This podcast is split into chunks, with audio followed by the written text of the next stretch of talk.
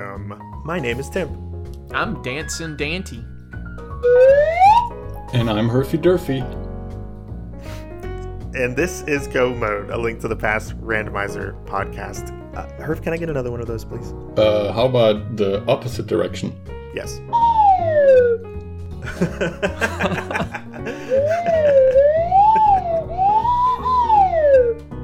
All right. okay, now go ahead, play some sort of popular song, and we don't have to worry about getting the rights or anything. I Mhm, yeah, I'm sure don't think- that'll work out perfectly fine. Yeah. Okay, yeah. So go ahead whenever you're ready.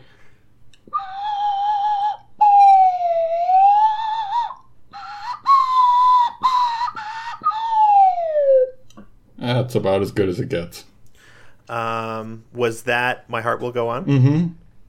I got it. Nice. I knew it. That was that was the near far wherever you are part. Exactly. Hey, nice. I got inspired by uh, by a very dear friend of mine.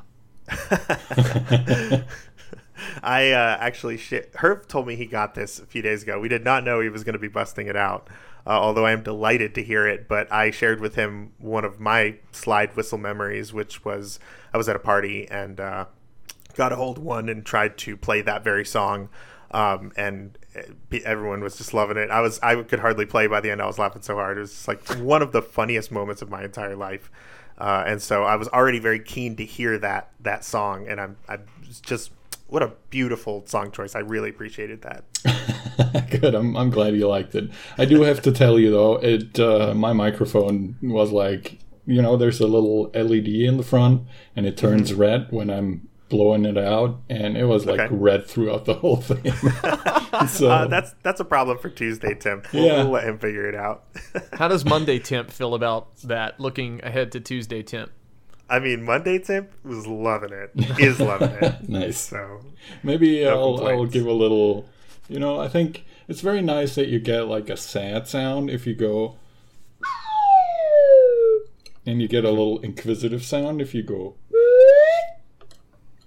So uh, I hope I can maybe use it somewhere in the episode. pepper, yeah, pepper that in absolutely. In fact, I was just going to ask if you wouldn't mind maybe playing a uh, some sort of ALTTPR song to like transition us into our news. Oh boy, you're really putting me on the spot here. I thought this was going to be a little intro gag, and now I'm playing the second song. I'll, I'll I try want my the best. recital. Uh, Yeah. Yes.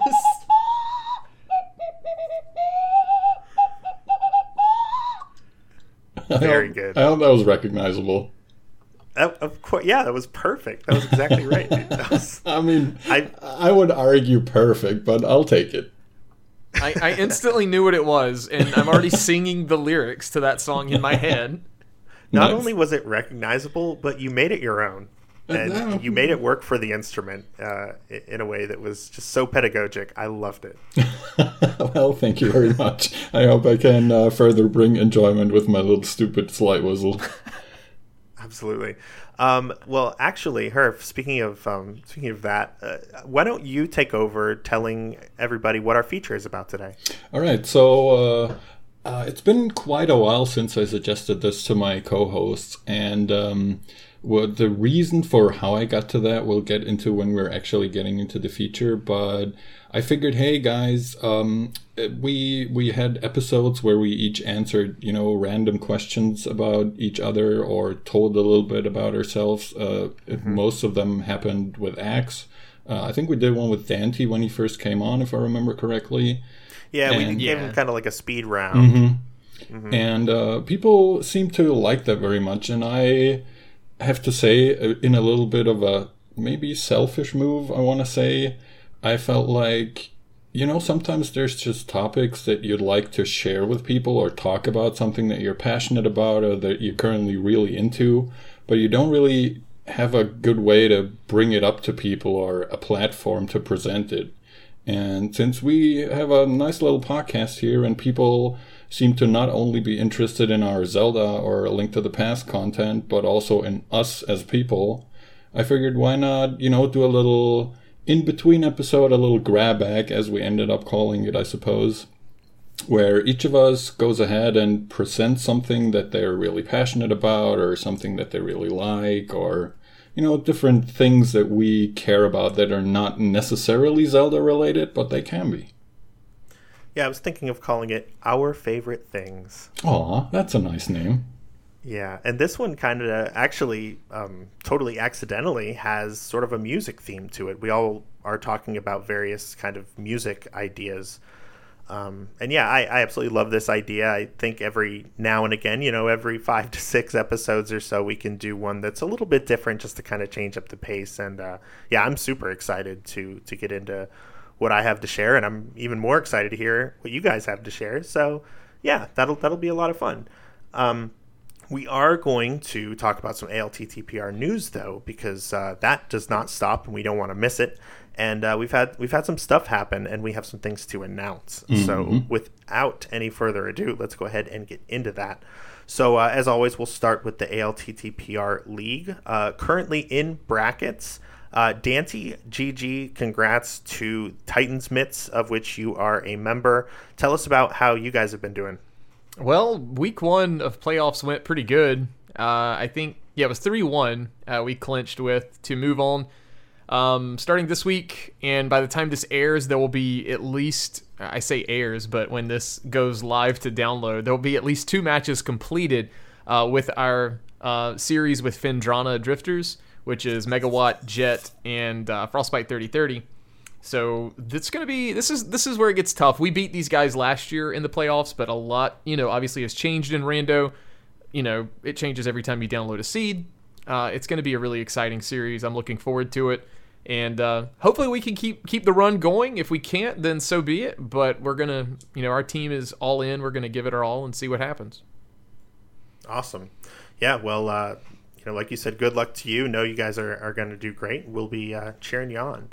Uh, now, something kind of interesting happened on the other side of the league over in the Light World Conference. Uh, so there was a matchup in the first round between Did You Check Your Boot and Double Dippers. Uh, well, not only did these two teams take it to a game five, but in that game five, it was Moogle Charm versus Werf Jig. Uh, Moogle Charm, I've mentioned before, we did a uh, um, like double like AD keys, the the biweekly seed that we put out a couple weeks ago. Moogle Charm was my partner for that. Um, oh, so nice. I, I, you know, have uh, kind of talked to him a little bit before. Um, they managed to pull off a tie in Game Five against Werfjig. Uh, so that went to a Game Six. Uh, and in that Game Six, unfortunately, there was a little bit of bad luck, and Werfjig's stream dropped Moogle Charm finished it out, and they were able to win it. Uh, now, we had a fetch question from Floyd44 that actually came in just this morning, and I'm going to go ahead and read it right here because it's relevant to this conversation. Floyd44 asks, How do you three feel about game crashes during races slash tournaments? Both players should forfeit in rematch. Bad luck for that player, and they most likely lose the race. In case you are curious, this is brought on by a Game Six double tiebreaker in the league playoffs. They're referring to this, um, you know, double dippers versus did you check your boots? Um, so this is something that has happened to me many times. I'll try to remember some of them in a in a moment here, but before I do that, I'll turn it over to you guys. Where do you stand on this when it comes to forfeits, especially in high profile races like this? Um, what are your stances? Well, well, go ahead, her. Okay. I like that we both went, well, well, well. So, uh, it's always, so first of all, um, how do we feel about game crashes during races tournaments? They suck. I think we can all agree on that. Nobody yeah. wishes agree. that anyone's game crashes or that the, whatever their Super Nintendo explodes, whatever stuff could happen. Everyone is always hoping that we get a good match where both people can play fairly and on you know the same grounds and they can finish it both out and the better player wins. So that's the first part of that.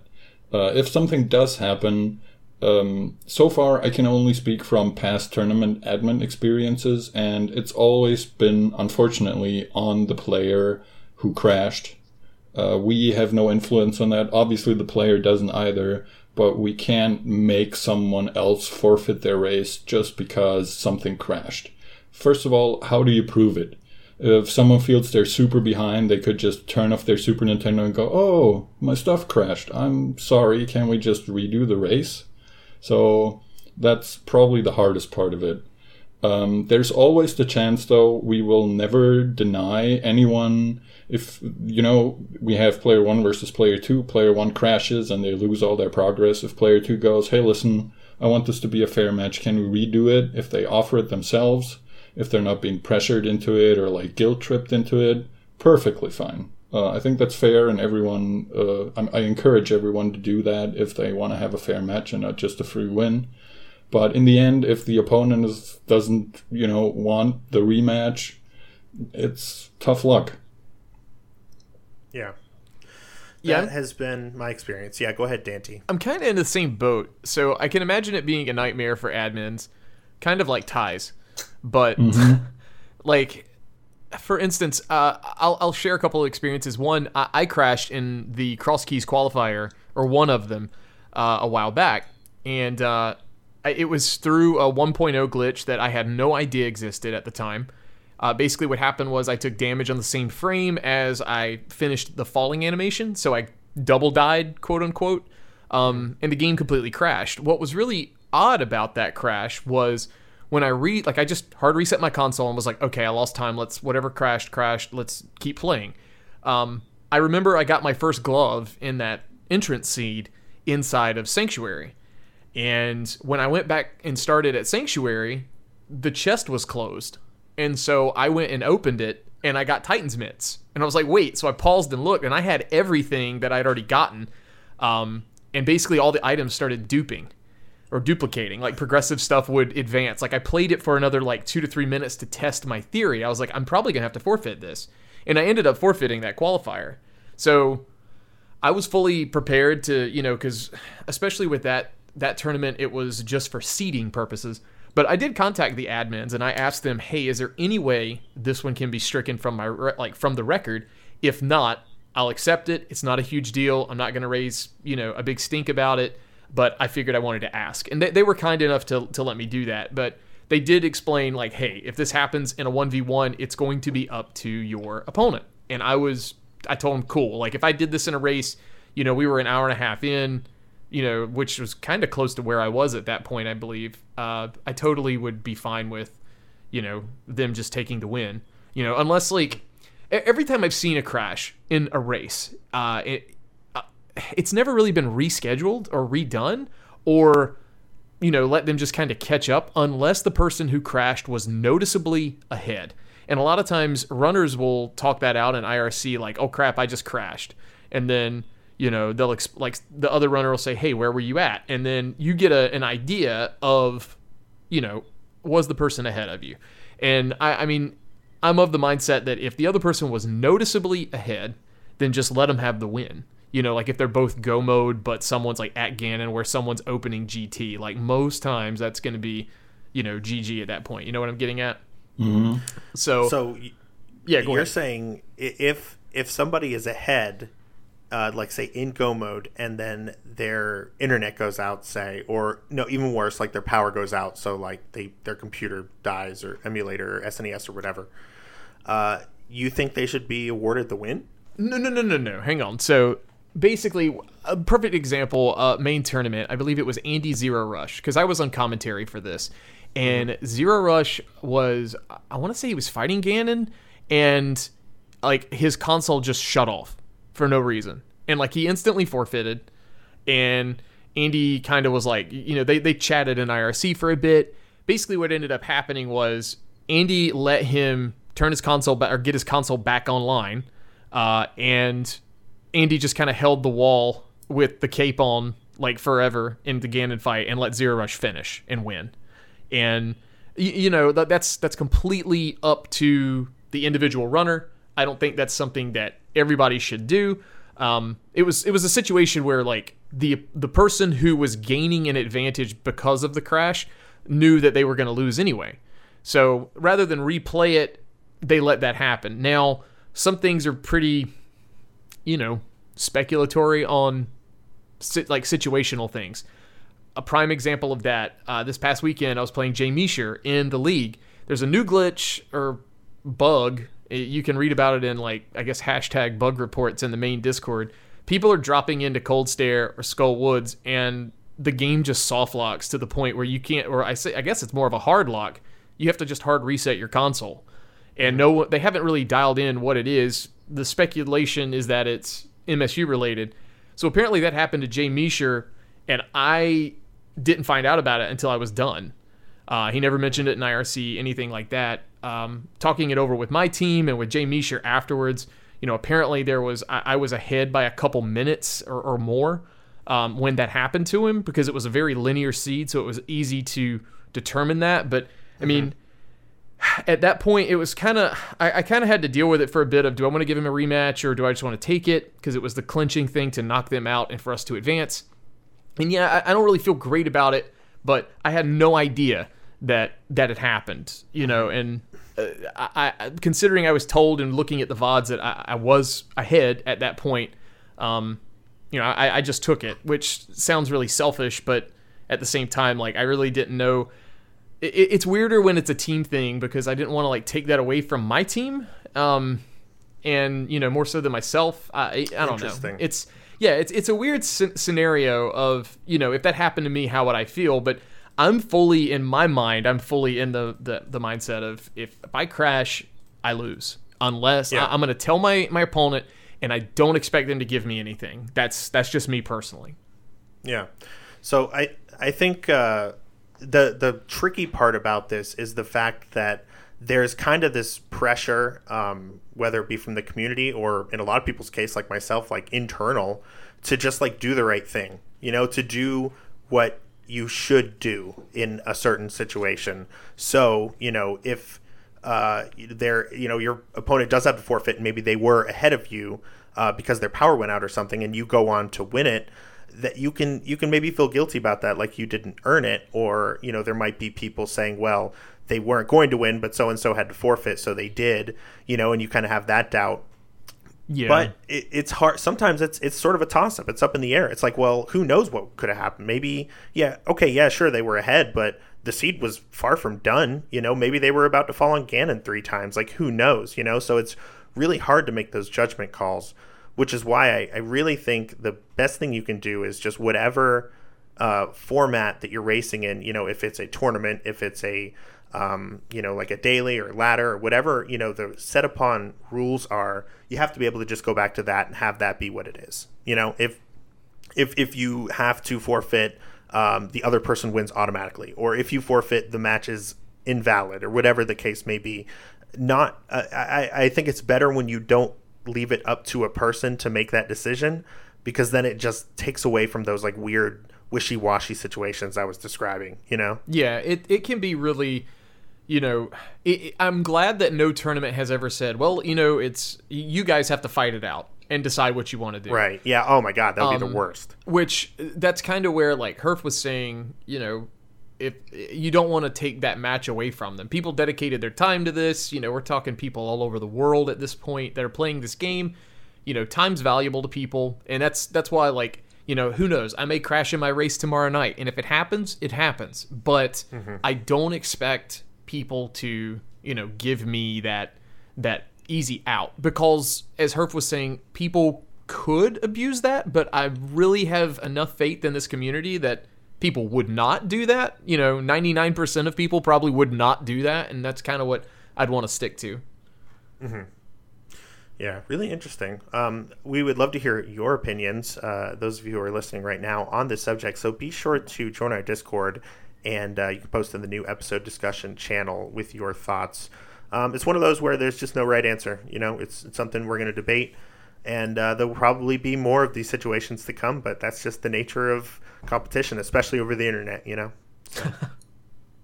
Um, real quick to kind of put a pin on the ALTTPR league. Uh, now that the regular season is over, that does mean the conclusion of the ALTTPR fantasy league. So our uh, GMP league that I was the commissioner of has uh, finished, and I wanted to give a quick GG to our winner, who was Lady Box Thief. Uh, went nearly perfect the entire season. Drafted Dante as the very first pick, so that's kind of a victory for you as well, Dante. What a on the what a team. mistake that was. I looked at my I looked at Was my it though? 'Cause points. they- I looked at my Was it a mistake? I wasn't Oh. like I don't think I was even top five of her like of her people that scored like the highest for the for the league. So yeah, it's uh, I don't know. I was really shocked to find that out, and I was like, oh yeah. Okay, there's Just a lot the of w. really good runners in this league, and I don't think I'm the best one. Just take the W. That's what I would do. I'd be like, yep, winning team. Let's go. Um, but yeah, GG to Lady Box Thief. Also wanted to give a shout out to Dazed Cloud, who was uh, in second place and had the most overall points, you know, not looking at matchups or whatever. Uh, and then I came in third, and I was very pleased with my uh, finish. I almost got first. I almost took it from LBT, but um, I wasn't able to pull it out in the last week. But yeah, it was super fun.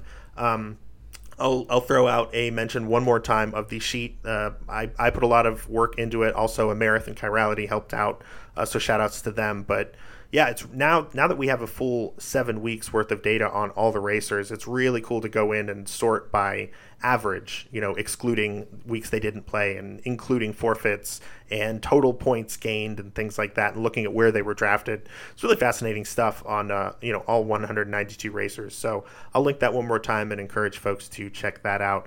Uh, and I'm really excited to do it again for season three.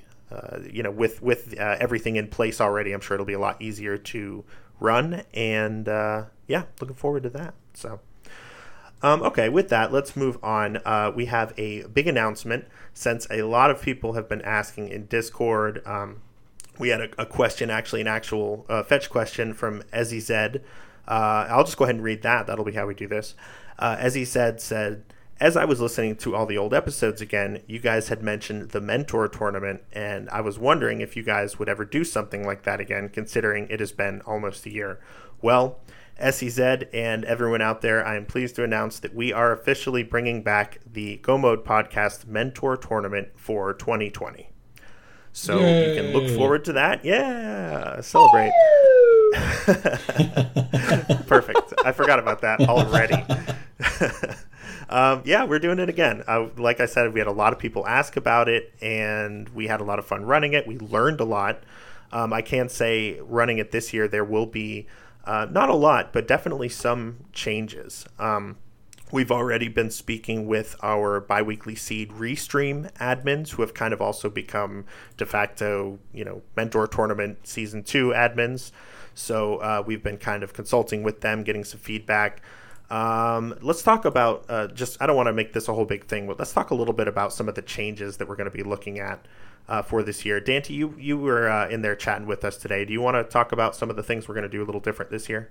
Yeah. Um, I guess like the biggest change uh, is potentially nothing set in stone yet, but we really are looking at doing Swiss, even though you know a lot of people hate Swiss. But there's some really good benefits from this when you get a lot of people with a vast skill set. Um, you know, last year's tournament, we had people in Group A and B, which were kind of the highest categorized group, you know, initially from the survey, get eliminated, where you had people in the lowest staying around. So this way, we can kind of maybe do like a higher tier bracket and a lower tier bracket after the Swiss round and kind of get the seeding from that. We'll see if that's how we decide to do it. Um, the idea is we want to get people to be able to play as many games as they can, uh, get some experience, get some you know mentorship to learn, you know, as much as they can. Um, we're yeah. talking about different modes for the Swiss Swiss like Swiss weeks. You know, that's a mm-hmm. weird word. I'm sorry, but uh, but yeah, weeks. yeah, Swiss weeks. Um, it's like Swiss rolls, but no, Swiss we. sorry, we just, please. No, you're fine. No, but we just want to you know get get as much experience for these guys as we can. Um, I'm gonna retire as a mentor since I'm I, am i am in the host category now. I don't want I don't have to do mentorship anymore because otherwise it might be biased. So I'm gonna yep. I'm gonna be like the rest of the hosts and stay unbiased. Um, mm-hmm. Um, so I, I, guess you know we talked about the mentor tournament a lot last year, but in case we have like new listeners who are not familiar, the mentor tournament is just a regular you know head to head one v one uh, tournament, usually using open or standard that we host and admin. Uh, the only difference is instead of just kind of two regular racers, we try to encourage folks who are newer to the game to join this one. So if you're someone who just watches a lot and maybe has only played a few times, but you're interested in getting better at the game, this is a perfect opportunity for you to join this tournament because what you're going to have is a mentor, someone who's more established uh, as a racer in the community, on a voice call with you, uh, watching your stream and helping you through the seed, whether it be routing ideas or you know helping you with strats in certain rooms and things like that. So.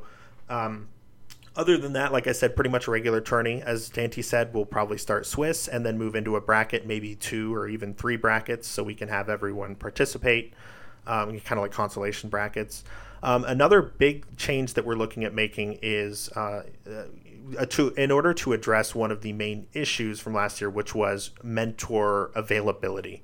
And so I think what we're probably going to do is something like whereas before it used to be you you know are matched up with your opponent you schedule the race and then you try to find mentors i think this time you will uh, find out who you're matched up against pick a mentor and then all four of you schedule a time. I think that will help with availability of mentors because a lot of times the mentors just weren't available for the predetermined race times. So if they're able to get together and figure it all out ahead of time we're kind of hoping that will help with availability. Um, another thing we're probably going to do again to help with mentor availability is make it more like a BYOM kind of thing, like bring your own mentor. Uh, if you already know someone in the community or you're not shy and you're cool to just be like, hey, you know, come into our Discord and be like, hey, anyone want to help me out? This is my deal. This is what I'm looking for. Uh, or if you're not, um, that is the point where we will say, okay, we have a pool of mentors perhaps you'd like to speak with a few of them and see which one would be a good fit for you, either long term or even just for this race coming up right here. But uh, again, you know, like like I said, we're looking to make a lot of changes to improve upon the formula of last year because there were a lot of things that were already working, and we'll try to keep those. But um, yeah, uh, last few things I want to say about this. First is that uh, we we I I personally really want uh, folks who listen to this podcast to get a first crack at this. In terms of numbers, we are not quite sure what to expect, so that's kind of similar to last year. But I do know that if someone really wants to be in this and they really have not raced very much at all, I really want to give that person a shot. So I'm just going to say on the podcast right now, if you are really interested in being a part of this tournament, go ahead and just shoot us an email. You can it could just say one sentence like, "Hey, I really want to do this. Keep me in mind." what say whatever you want. It's, we're not going to publish these emails. We'll just save them. But that way, I'll, I will kind of like reserve a spot for you because I think probably in two weeks we will open up, you know, to anyone who wants to join until we reach some multiple of 16 racers, either 32, 48, or 64. We will cap it at 64. That would be crazy if we hit that number, but I suppose it's possible. Um, and then once we get pretty close to one of those multiples of 16, I think what we're going to do is just as co hosts, take a look at the names, um, look at the experience that you've provided, uh, whether you have it or not, and try to pick the people who are the least experienced. So, um, you know, that's probably going to raise some questions. Uh, we're going to have to make some decisions, I think, there. We've had a lot of racers from last year who have improved quite a bit that still want to be in the tournament. But again, we I think we're going to have to weigh everything and figure out you know, we, we want to tend towards the newer folks to give them an opportunity to really learn and become a, a big part of the community, like a lot of our racers from last year have. Uh, and of course, there's going to be, I guess this is another sort of change, no limit to the amount of mentors. I think that was a mistake we made last year. Uh, anyone pretty much who wants to be a mentor, I think this time can. Um, all you have to do is just explain to us, you know, what kind of makes you qualified to be a mentor in your own mind. Uh, and as long as you can do that, you'll be in this pool that I was speaking about, um, because we do want to make sure that they are available uh, for all of these races that we're going to be having. So. Um, so that was the the first thing I wanted to say. The second one is that uh, kind of an extension of what I was saying before. We will open up uh, uh, submissions for people to, to join to either be mentors or racers in two weeks. That's when we'll officially release the sign up form. Uh, and then that'll probably be open. Well, it's hard to say how long it'll be open because it kind of depends on how many submissions we get. But I will say you're probably going to want to be ready uh, around the time that the podcast releases, um, if you if you can, to be able to sign up for that ASAP. So uh, I think that's everything I have to say. I really didn't mean to take a ton of time on this, other than to just say, get ready, because we're excited for it. It's going to be great. We're getting ready for it, uh, and it's going to come back in a big way. Um, but is there anything you guys can think of before we move on to a uh, rapid fire round of more news? the only thing- You, oh, go ahead. I was gonna say the only thing I'll say is, um, very shortly, like briefly, if you want to be a mentor but you don't think you're qualified, you just need to have game knowledge and idea knowledge. You don't have to be able to execute the hardest tricks in the game. If you understand how they work and stuff like that, you can you know apply to be a mentor. So don't don't let don't think there's some barrier of barrier of entry, uh, like Temp was saying. You know, just uh, yeah, like mentorship it can literally just be having a voice in someone's ear kind of just even if it's just coaching them uh, to to you know not be tilted and you know stay calm too so yeah that, that's all i wanted to say Yep, and you reminded me of one more thing in relation to that. We do have a already kind of a restream crew in place, or at least the bare skeleton of one.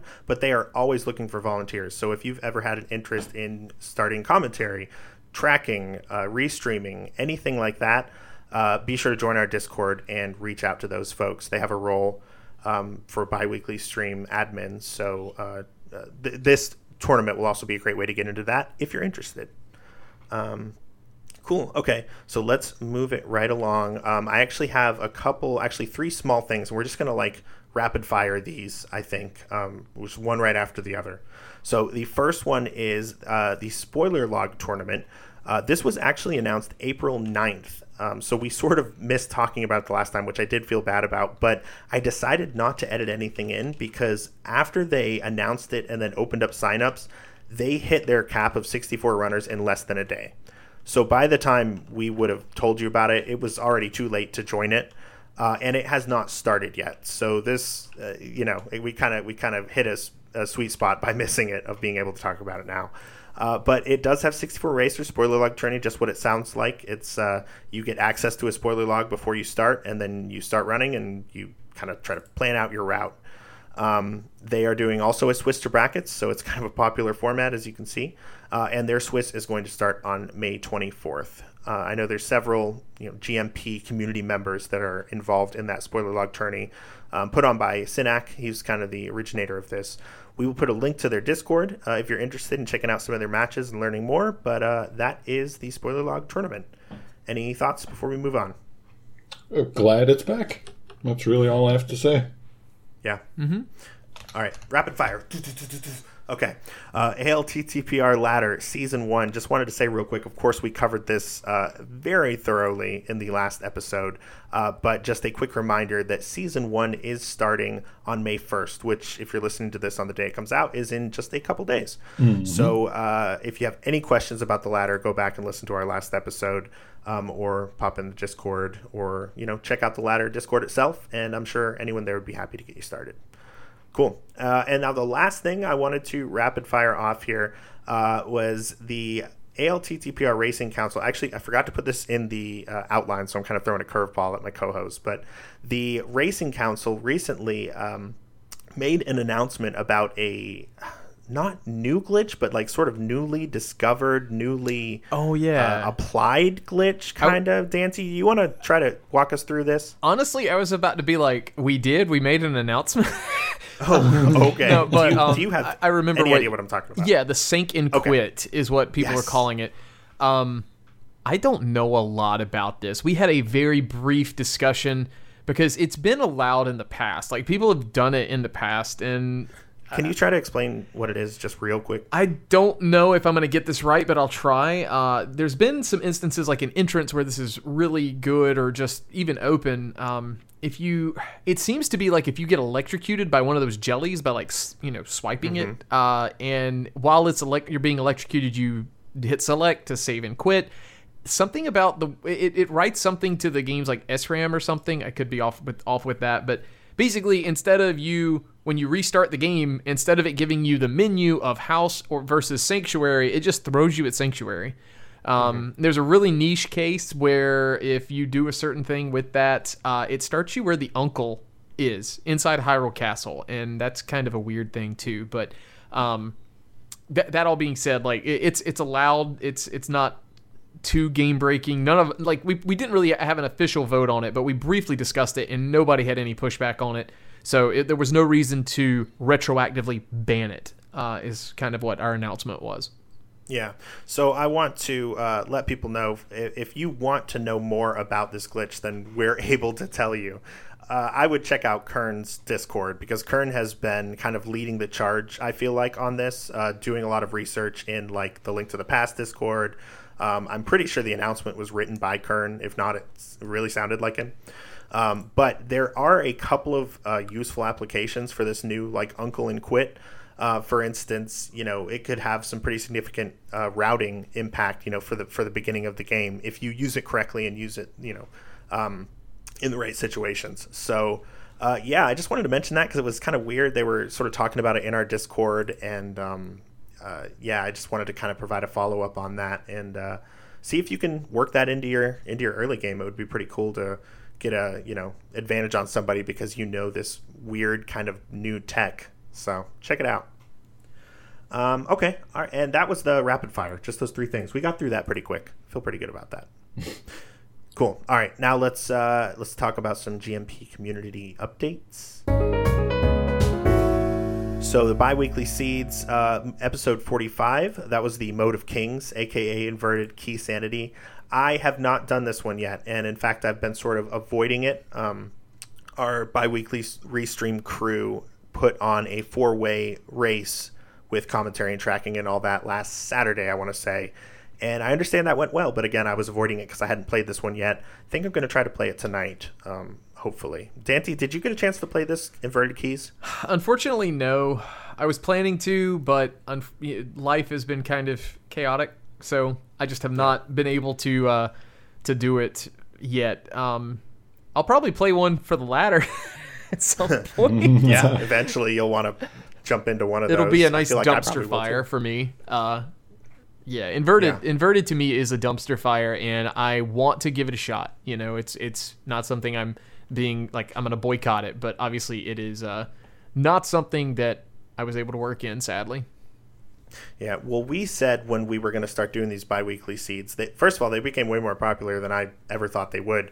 Second of all, we explicitly said sometimes none of us will play them, so this is one of those times, and hopefully people are cool with that. Seems like uh, we we had pretty good participation, but again, I'm not going to look at the leaderboard because I don't want to see the times. Yo, Herf, did um, you play it? Hang on, I got the perfect answer for that. Yeah. there it is. That's all right. Well, uh, so for episode 46, since we're not really talking about Rando for our feature at all, we're we kind of don't really have a lead for that. What what would you guys think about just doing like a regular open seven seven defeat Ganon? I'm totally cool with that. I won't I fight it. Okay. All right, well that's what we're gonna do, and I, that's it's the popular one. It's the originator. It's what the people want. So we're just gonna give you a regular uh, open seven seven defeat Ganon seed for episode forty six. So enjoy that.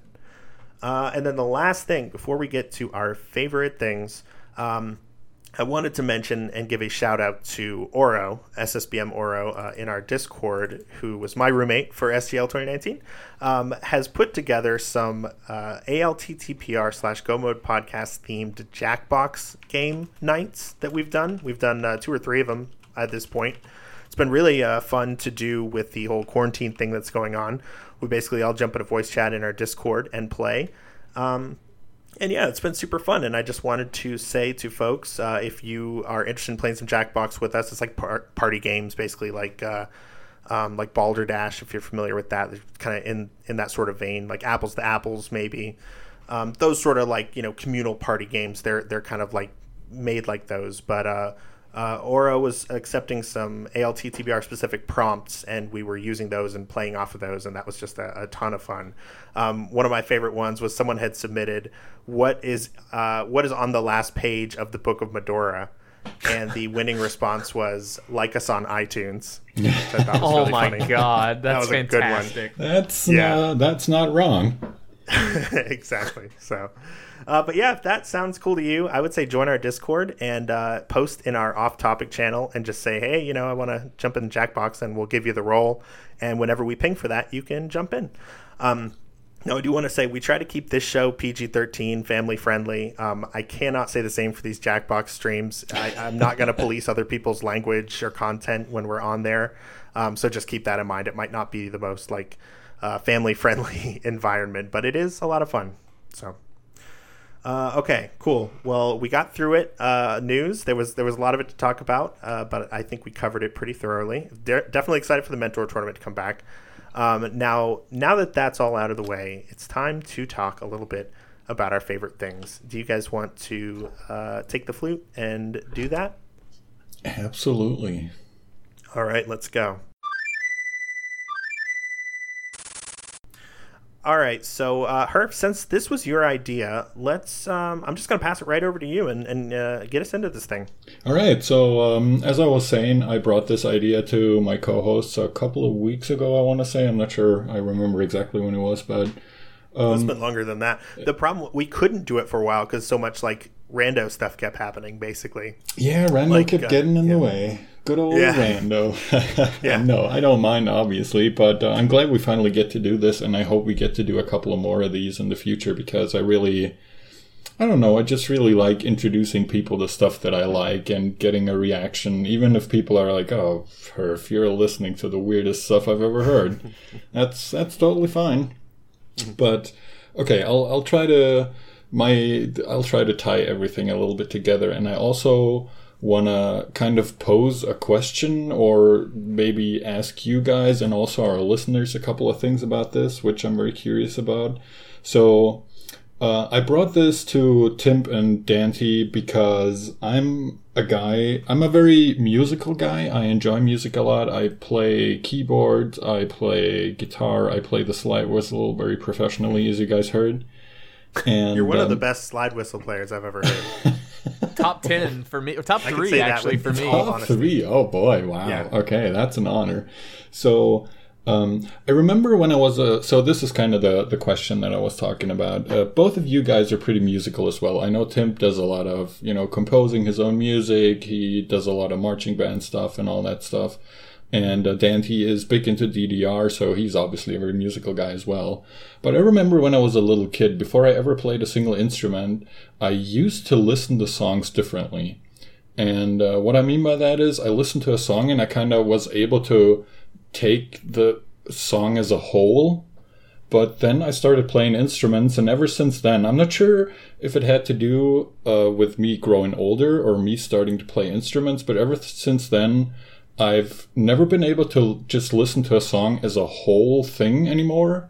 I always pick out, you know, instruments or single things that, you know, I start noticing, you know, uh, someone doing a great guitar solo or the drummer doing crazy stuff or the bassist going all crazy or maybe even the vocals. And it's a little bit of a double-edged sword for me because on the one hand, I'm super into crazy technical stuff, which we'll get into with my examples in a little bit.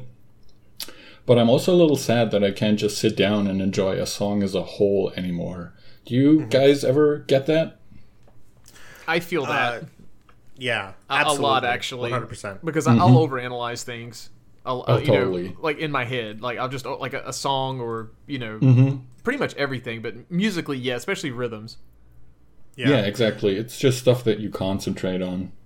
Absolutely. Yeah. For me, I mean, it, like you said, it started young. And I remember playing video games. And when you listen to an SNES track, it can only have like, you know, eight to 10 instruments going on at any one time. Mm-hmm. And so I love to, you know, I would literally just go to like the soundtrack, like Street Fighter 2 is one I remember doing this for, which has a great soundtrack. I would just go to the options and just do like sound tests and just mm-hmm. listen to each of these like on repeat and I'd be like, okay, what does the trumpet do this time? Ooh, that was cool. What does the bass do this time? Ooh, that was cool. You know, like literally uh-huh. exactly like you're saying, just track by track by track. Yeah. Yeah, so that's that's the whole, you know, start to my little story.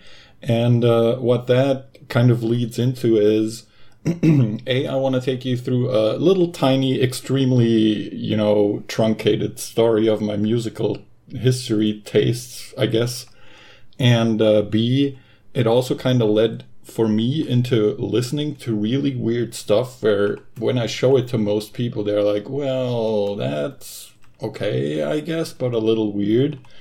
And I can acknowledge that and sometimes even agree, but for me, I just pick out like a single thing. One of the band members, or maybe all of the band members, will be super crazy, great, players for their instrument and just how everything comes together and how a song is structured and how they build on top of each other and stuff like that fascinates me. I'm so I get so caught up in it that even the weirdest music that you can probably show me, I'll eventually grow to like it because there's going to be some crazy stuff in it that I'll totally admire. Mm-hmm. So to not make this too long, let's start this off a little bit with young Herf. I, I titled this "Classic Herfy" when he was young. Classic Herfy. Classic Herfy. I was maybe about 14, 15. I uh, used to grow up with a neighbor who was five years older than me, and he was a massive metalhead, and that made me a massive metalhead. And I think the first time I really realized how much I enjoy listening to individual instruments and uh, all the, you know, musicianship, is that the right word? Sure. Absolutely. Okay, nice. Uh, of all the people involved was uh, Megadeth. And one of my favorite Megadeth songs is Holy Wars, which I've linked here, and we're gonna listen in a little bit, I hope.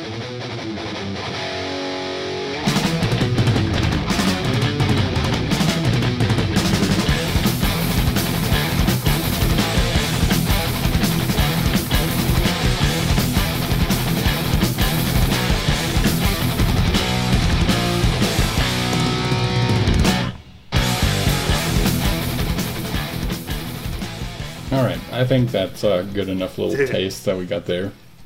I love the intro to the song. That that intro is so crazy, and I hope you link the video as well because that video is ridiculous. Everyone has like is- is super tight pants and no shirts and long Yeah, I was about to say hair. everyone shredded and looks so 80s for some It's reason. so good. It, it, I mean, it's an 80s song, so it, you know. But I think it's the video is hilarious. But that song is so good. And later on, when uh, Dave Mustaine uh, cuts in with his singing and everything, I love this song. And Yeah. Dave Mustaine especially is an incredible guitarist, and I think he is super amazing. And he really, I don't know. I just I I've I thought I got over my metal phase, and I mostly did. I'm not really a metalhead anymore, even though I still love the genre. But I can listen to Megadeth at any time of the day, at any time of the year. It'll always make me happy, put a smile on my face. So I uh, I haven't heard a lot of Megadeth, and I think the main reason is because when I was a kid, my friend and I were huge, huge Metallica fans, and the only thing I really knew about Megadeth is it was like uh, headed up by like a, a Metallica reject, basically. yeah, Um, the old but- rivalry. Yeah, but I also now realize and eventually learned that like that really couldn't be farther from the truth. And Dave Mustaine is is absolutely incredible, and they rock just as hard, if not harder, than a lot of the Metallica catalog. Mm-hmm. I mean, I, I love Metallica as well a whole lot. I'm a huge Metallica fan, but Megadeth has just kind of. I don't really know how to explain it. Just stood the test of time better for me, if that makes sense. Mm-hmm. Sure. But, uh, anyways, uh, moving Are there on. any other Oh. uh, Megadeth songs that you would recommend? Um, Tornado of Souls is great. Hangar 18 is great. Uh, and of course, the absolute classic Symphony of Destruction. Awesome, So these All are right. all songs I can recommend. awesome. What what do we have next? All right, next we're moving on to the weird music, and the first one is exactly the reason why I even suggested this uh, episode in the first place. It's uh, a band called Soften the Glare, and it's um, uh, Dave Martinie, not like the drink, he has an extra E in there. uh, he used to be the bassist for Mudvayne, if that means anything to anyone Oh, okay. and uh, he started his own little band quite a while ago. It's a three piece. Uh, he is on the bass. Uh, there's a I don't remember the names of the other guys, unfortunately, but they're they're only an instrumental band. There's no singing, and I that's you know it's I linked the video here, and I think we'll we'll listen to like I linked to a specific timestamp, which is like the my favorite part of that song. The song is called "Turn Around," and I think we can talk a little bit about it afterwards. So uh, let's get this going.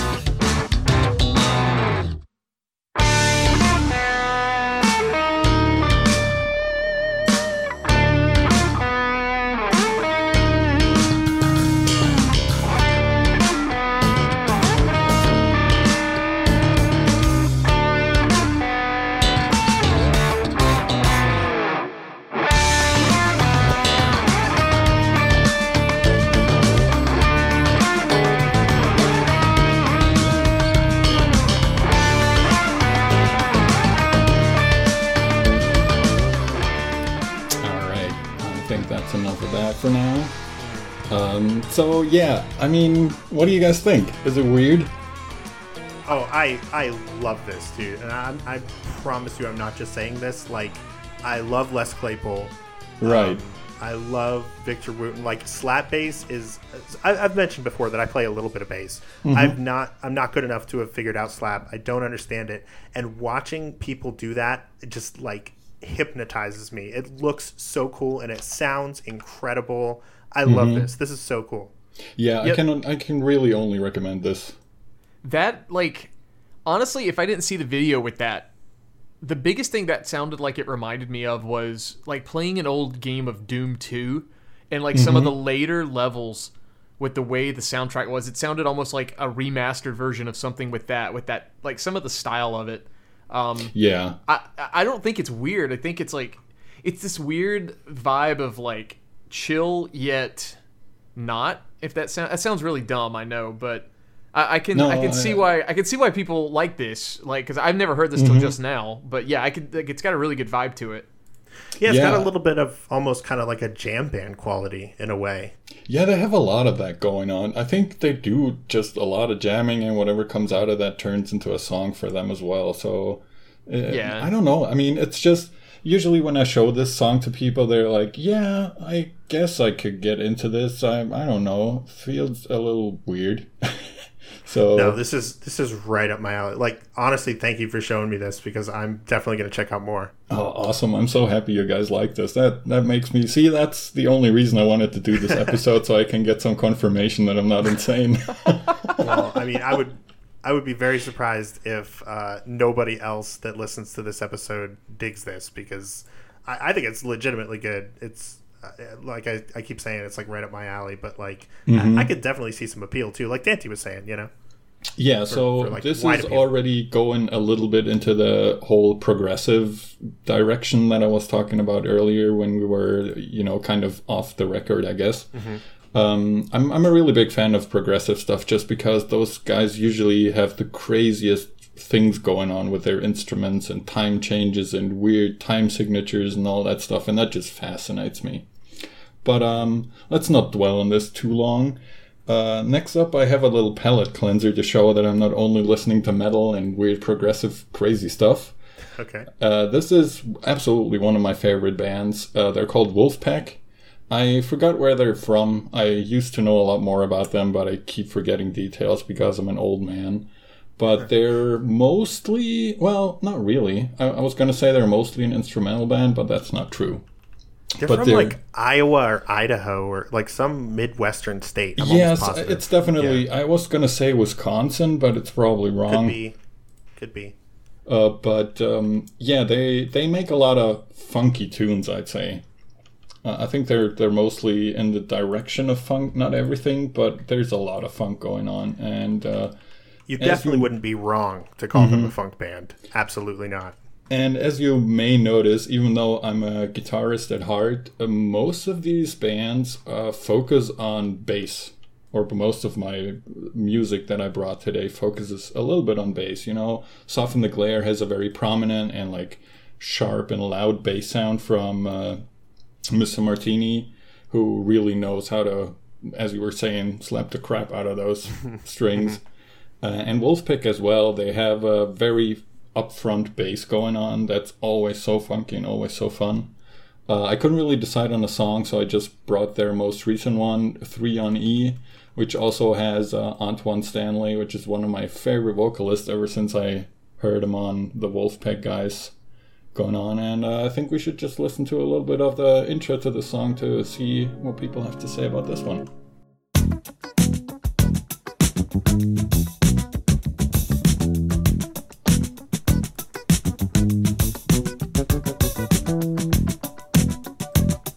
I also want to quickly mention while we're listening to this and we're watching Joe Dart, their bass player, I mentioned this earlier. This dude is also a giraffe.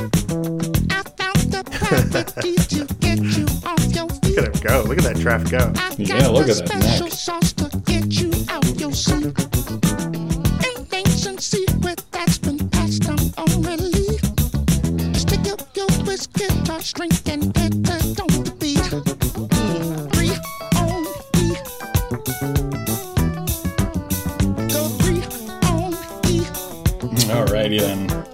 that's uh, Vulfpeck. I know I found out earlier, just before we started recording, that Timp is apparently also a big fan. Oh yeah, yeah, absolutely. I love Vulfpeck. I was actually going to recommend a- after we listened to my music. I was going to say if you like this, you might want to check out Vulfpeck. So um, yeah, and we didn't, I- you know, we we didn't talk about this before, and I'm very happy. I think you might be the first person that I actually meet that also knows about Vulfpeck. Most people, I introduce them to Vulfpeck, and they're like, "Hey, this is pretty funky. I like this." They uh, are the kings of NPR bumper music. Uh, I don't know if maybe it's just my local affiliate, but they use a lot of uh, Vulfpeck uh, like interstitial kind of music between stories, and Oh. um, they've definitely been on Prairie Home Companion several times. So if I'm ever like driving around on the weekend, I, I might occasionally hear a uh, a bluegrass cover of one of their songs or something like that. But Nice. yeah, I I love these guys. I hadn't heard this particular song though, as I guess you said it's new. Yeah, I think it just released maybe two or three weeks ago. Uh-huh. And uh, I really like it. I mean, almost everything they do I like, but this one kind of it's it's kind of catchy. It just sticks with you. Yeah, video looks fun too. Yeah, it is. I definitely recommend watching it and listening to more of them. There's, I don't know, there's a million thong, uh, songs I could recommend, but uh, you'll you'll find them. Dancy, what do you think? I like this. Like I, I've I've heard stuff like this in the past, but not quite like this. I, I, I it's weird for me to have an opinion on this, but like it's one of those things where it's like I could totally see myself listening to this, and at the same time, I can't. if that makes sense. But like it's like it's it's really good. Like I feel like I, I need you know a drink to the past to. uh to, to be like sitting around listening to this, it's really good. It's really it's got a it's got a chill vibe to me. Oh yeah, definitely. They got a lot of chill songs. Yeah. So this totally is the kind of song that I would seek out and listen to. But I, Dancy, I totally get what you mean when you say like, yeah, I can tell it's good. I just wouldn't. It wouldn't be the first thing I would reach for if I was like mm-hmm. gonna put on some music. I can totally relate to that like middle ground. You know? Yeah. Yeah, and I think just uh as a quick aside, I think there's way too much like musical elitism going on. You know, the stuff you like is crap, and the stuff I like is awesome, and there's no way that we could ever find a common ground or something like that. I I feel like the older I've grown, the wider my musical tastes have become. Mm-hmm. I, you know, as I said, I used to be a total metalhead and, you know, up the irons and metal is the best and screw everything else and boo, who could ever listen to anything but metal, blah, blah, blah. Mm-hmm. Mm-hmm. And now I listen to, you know, metal, punk, funk stuff like this, weird stuff like Soften the Glare, uh, some more stuff we'll get to in a second. It's it's just all over the place. The only thing, you know, there's a couple of things that you'll probably never get me into. Uh, classical music is just something. I, once again, as Dante was saying, I can recognize that it's good. It's just not something I personally like. Same goes for like country and western music, most of them, anyways just you know not my cup of tea i can totally see why people like it and um you know if that's your kind of thing then totally you know more power to you just not for me Sure. Yeah, co- country. I'm definitely in the same boat with that. Like more more so of the I don't understand how you like it either, but uh, that's just that's just my personal taste. yeah exactly it's, it all comes down to personal taste and i feel like it's it's all very subjective but uh anyways moving on i'm i'm gonna change up the the um the order here a little bit because uh, it feels weird to do an honorable mention in the middle of it Um, the next one I brought is from just an amazing musician that I very much adore and respect. A guy called Victor Wooten. Uh, I was talking to Tim about him before. He's a very famous bass player. He's done a ton of stuff, and this is one of my favorite uh, songs of his. And it just fascinates me how on a single bass guitar you can make such a full sounding and amazing song like this. So uh, let's go ahead and listen to like the first 30 seconds or so.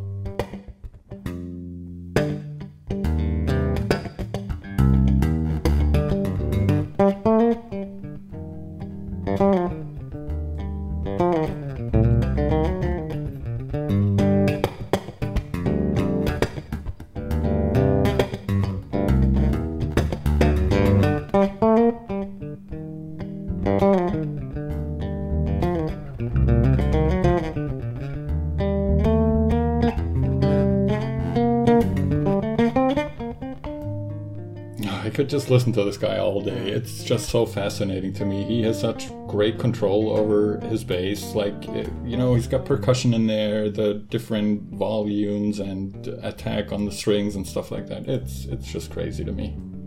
He's he's outrageous. Uh, he he's one of those. Um, I, I learned about him when I was when I was young. Uh, Like when I first started playing bass, like in middle school, uh, and I, I had a I had Bass Player magazine coming to my house once a once a month. Uh, It was pretty much it just alternated between him and Les Claypool on the cover. Uh, you know, pretty much every other month, and uh, I you know would go check him out on uh, on the internet. Uh, what little you know videos exist? I think it was probably like Napster files I was downloading at that point. You know, but uh, yeah, he's he just reminds me of like uh, when I was getting into this and like seeing what was possible, just being like, oh my god, like really opening up my mind to like the kind of sounds you could make with with this kind of instrument.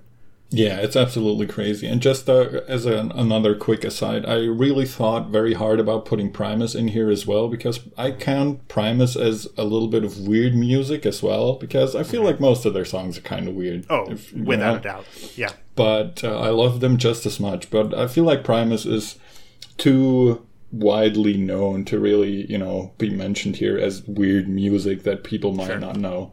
I feel like Soften the Glare was probably the better choice there. Yeah, well, they were in Tony Hawk Pro Skater, so that, that carried them a really long way in the That whole, like is- you know regular person recognition realm. That is very true. That is very true. All right, so only oh, I love two, this man. Uh, only two more to go. Uh, I think I'll start with my honorable mention because the last one is a bonus round. So my honorable mention is my absolute favorite band of all time, Queens of the Stone Age. I'm sure many, many people know them, and uh, I know Tim does. I'm sure Dante has also at least Yeah. heard of them. And uh, I, I couldn't really decide on a song, so I just picked out a random one. This one is uh, "The Evil Has Landed." Uh, I think it's great. We're just gonna jump right in and listen to a little bit of it. Okay. close. Come close.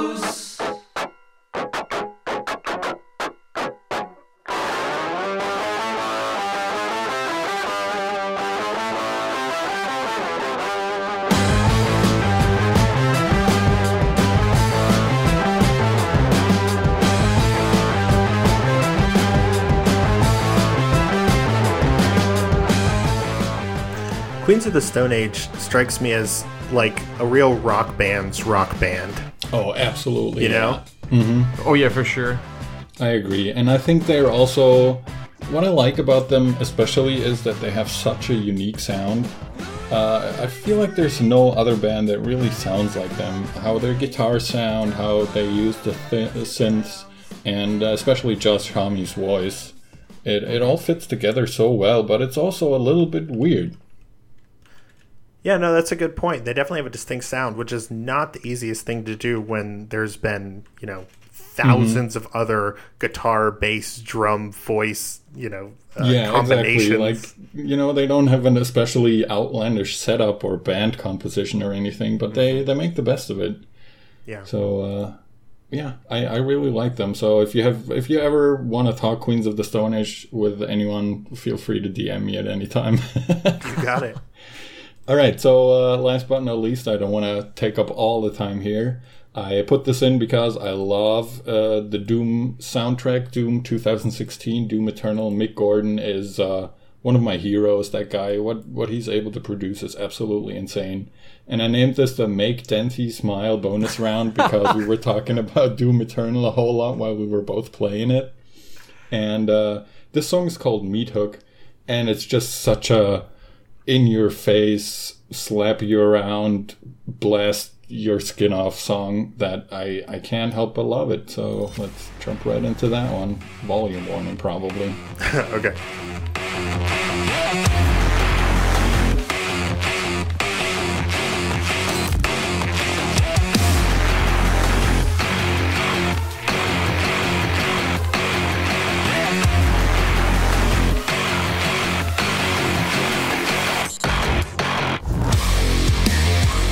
Already tell I'm to want to listen to all six minutes and six seconds of this. Yeah.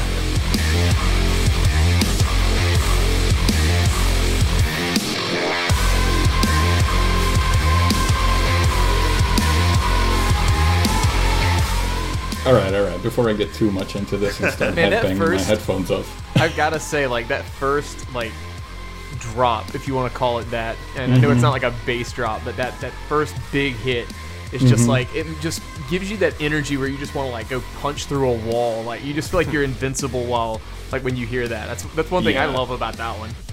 It's it's Uh, so great. This song especially has like it's so great all the way through. It's a six minute song, and you'd think you know with all that grinding metal and those hard right in your face riffs, it get kind of tiring and exhausting after a while. But it just keeps the energy up all the way to the end. Uh, Dante, and speaking of like you know having the energy to do wild feats of strength when you listen to this music, you shared a little video with us in our in our chat before we started recording. Um, you're, I understand you're using some of this doom music to lift to. Oh yeah, that that's kind of honestly how I got into. I, I'm mostly an electronic music music person, um, and uh, you know whether that be people's preference or not. It's like I, I, I people hate getting in my car. I'll put it that way. So, um, but when you know when I finally got introduced to you know when Doom came out in 2016 and I got to listen to this soundtrack, I was like, man, this is awesome. It's like electronic, but it's heavy metal, or you know, and it was like a weird bridging gap for me. And then that was when I was really getting into like uh, the powerlifting side of you know things like doing barbell movements versus just like quote unquote exercise. And when I needed to kind of like tap in for a little extra, you know, motivation, we'll call it, the Doom soundtrack was perfect. And then, you know, getting into other heavy metal stuff really like helped out with that in particular. But with Doom Eternal being so new right now, the soundtrack not even really out officially on like Spotify and stuff. Like I, I've been really like using YouTube videos like we're doing here to to hear it, you know, because it's uh, it's it's so good. Yeah, Doom. It, they he, the music. uh, Mick Gordon, the composer of the new Doom games, does such a good job of like it. It's scary because it's Doom and it's supposed to like take place in hell, or there's like these hell beasts running around, you know, killing everybody. But it also has this feeling of like you are the danger, like this power that like you, you know, it, very much the same kind of thing as the game. Like they're not trapped in here with you, you're trapped in with that, or whatever. Maybe the opposite of that is what I'm saying. Yeah, the, But- the, all the music you know- you know what I'm is, saying? is Yeah. basically instead of the the boss or whatever, the enemies having a theme song. Like every new theme song you hear per level, it's basically Doom Guy's new song. Like because that's just how he is. Like you're the one with the theme song. Yeah, exactly. Um, such such a good soundtrack, and Mick Gordon also does a lot of other stuff other than just you know metal. He also did the soundtrack to Prey, which came out I think 2017, which is really really good as well. Yeah. Um, so yeah, check him out. All right, so uh, that's a very, very tiny slice of stuff that I wanted to bring. I have much, much more, which is why I'm hoping we do more of this. But uh, I hope you enjoyed listening to some of my weird or maybe new things. Uh, I hope I can bring at least some enjoyment and new stuff to some more listeners. I'm glad that you guys enjoyed all the stuff for most of it anyway. So uh, that's that's already a plus for me. Yeah, I had no idea our tastes were so similar. Yeah, me, me neither, to be honest. we need, yeah, we need to start sharing more music amongst one another. Um, awesome. Well, thank you for that, Hervey. That was that was really a, a treat to, to get to hear all those. Um, and we'll put YouTube links, uh, all the ones that we were listening to. We'll throw those in the episode description. So, you know, you you probably heard snippets of the songs just now while we were talking, but we'll allow you to listen to the full versions. Which you definitely should if you hear any of these and you like them. Um, cool. Okay, so uh, my turn, I guess. what I wanted to do this time is uh, just like just like Herf said, I wanted an opportunity to talk about something that I really love. That there's really no other good way for me to like talk about it except. You know, when uh, I've got a captive audience already in front of me, and I'll use this show as an excuse to do it. Um, so, uh, but I, I, th- I think I think this is something a lot of people will appreciate, and and maybe you know I can turn some folks on to uh, some different kinds of music they hadn't heard before. So, I'm going to start this whole little, you know, tangent or this this little presentation uh, with we, we have to talk a little bit about music theory. So uh, I want to specifically talk about counting and, and how we count rhythms in you know the music world. So most measures of music either have four beats or three beats. Of course, that's a gross generalization. You know, occasionally you'll see two beats in a measure, which is really just you know kind of the same as four. and sometimes you'll see weird stuff like five beats or seven beats, which we'll get to. Um, but most measures of music have either four beats or three beats in them. Now, when you're talking about rhythms that go inside and outside of those beats, you need a way to kind of identify which one is which. So, if you have just a measure of quarter notes, which are just the most basic kind of note you can have, and you're in 4 4, you would count those one, two, three, four. One, two, three, four, in a rhythmic sort of way, right? Those are the beats. Now, if you get a little more complicated and you add eighth notes, that's now going to be eight notes inside of a, a four beat measure. And you count the middle ones with ands. So it ends up being one and two and three and four and one and two and three and four and. Okay? But still pretty simple, right? Now, when you divide those even further, and you have what are called 16th notes, um, which are used very frequently in a, a lot of music. You are going to d- subdivide those with e's and ahs in between the ands. So it's one e and uh, two e and uh, three e and uh, four e and uh, and that's how you will you know count these 16th notes. So that seems simple enough, but then you get into more kind of advanced rhythms. You know, one e, a two, and ah, e, and four, and one, and ah, e, and a three, and ah, e, a one. You know, like you can do a lot more advanced kind of stuff, but it's a kind of a shorthand to, you know, if I'm singing it to you, you don't have to guess what rhythm I'm talking about because you can correspond to like, oh, that that note came in on the ah of four, which would be one, two, three, four, ah. That note right there, right before the the downbeat. So it it's kind of a way to um, talk about rhythms. So with that being said, the first song that I want to have us all listen to is going to be very, very familiar. It's a song that P Train actually asked me to listen to in our Discord a few months ago because he had a question for me. So I'm going to play, or we'll, we'll all play this song together.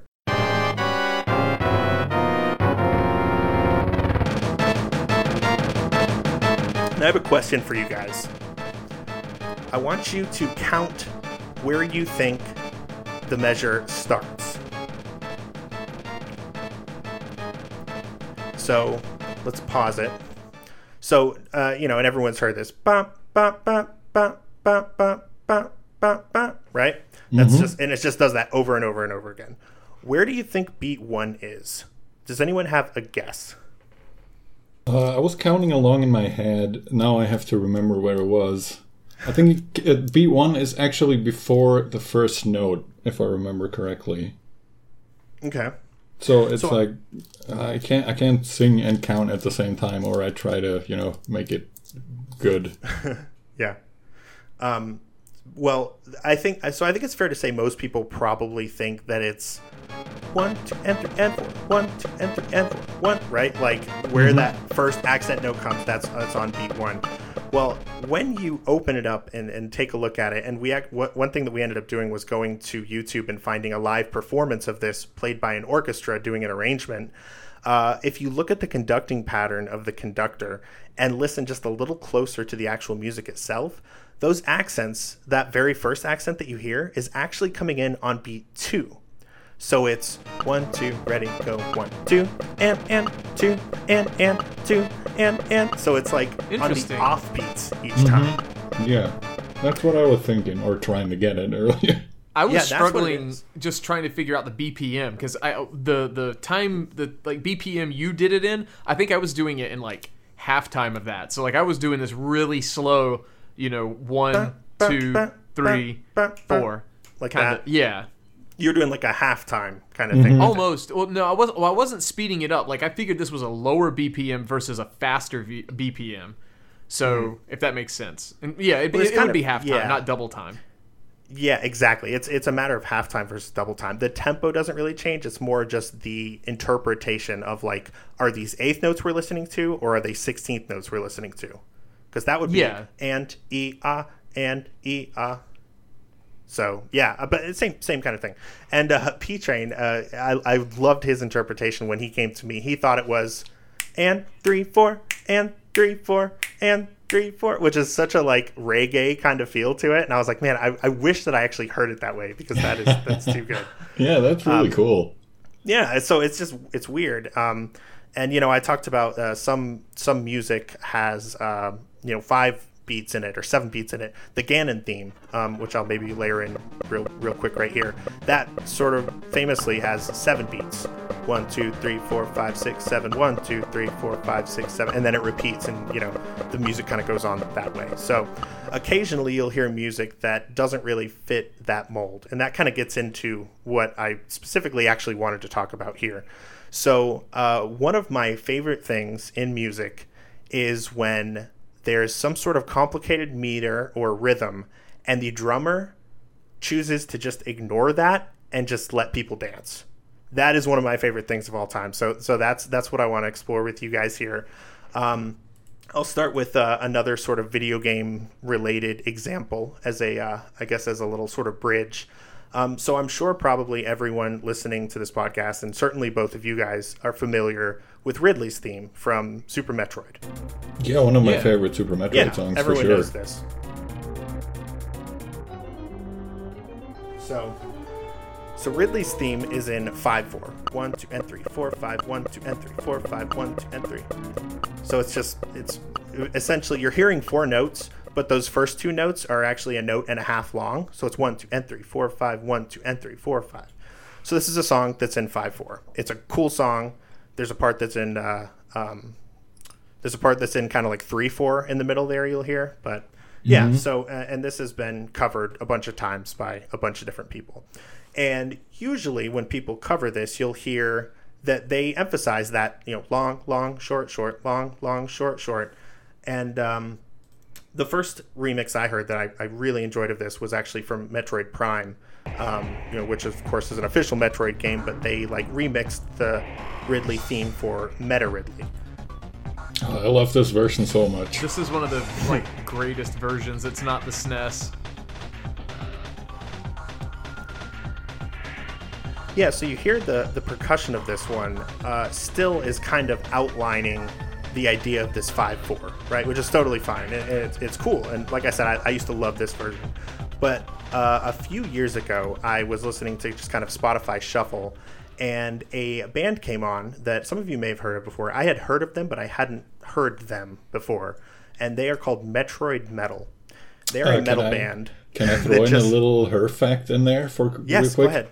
Uh, I have a Metroid Metal shirt in my wardrobe that is about 15 to 20 years old now, I want to say. Oh wow. Mm-hmm. I, I'll take a picture of it afterwards. I didn't even realize they were a thing that long ago. Oh, yeah, they've been around for ages. This particular um, song that that we're going to listen to here is from a, a boss medley, a medley of all the boss music that they did from Super Metroid. Uh, and about halfway through, it includes Ridley's theme, and they do uh, the thing that I mentioned, which is the drummer just ignoring everything. Uh, so let's let's take a listen to that now.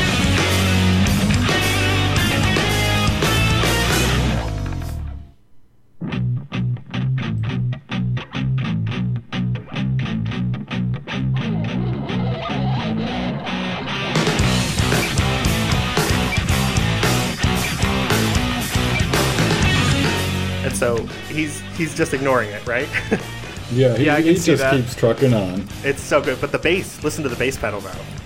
The bass drum is, is still playing the polyrhythm that everyone else is playing, even though he's just giving you like, you know, straight ahead four four per measure. hmm Here it comes again.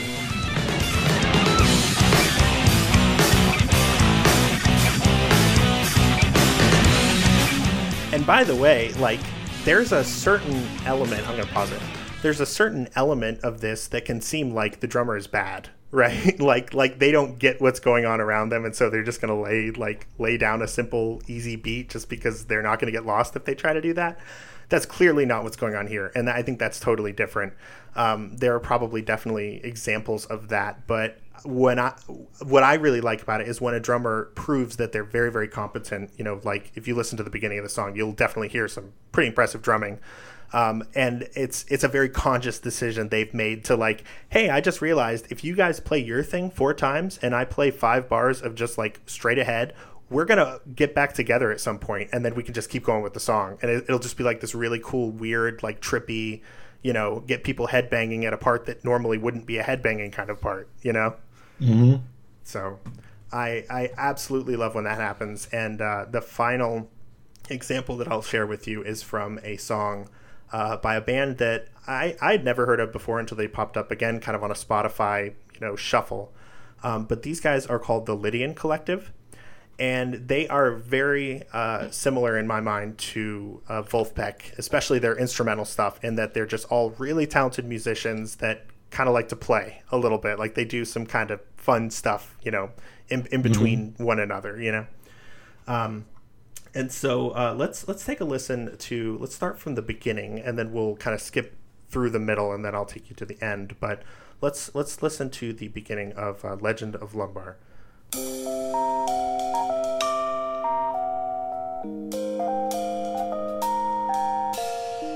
So we're definitely in like a one two three one two three one two three. You know, it's like a, a swing kind of thing. Mm-hmm.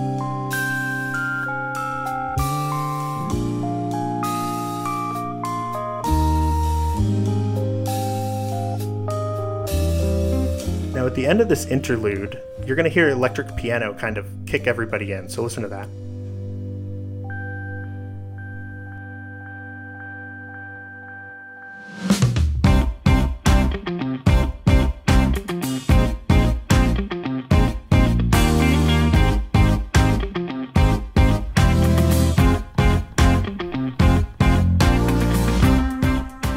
So now it sounds like one uh and three en, one uh and three en, right? Mm-hmm. Like we've got like kind of a quarter note drive to it until drums come in.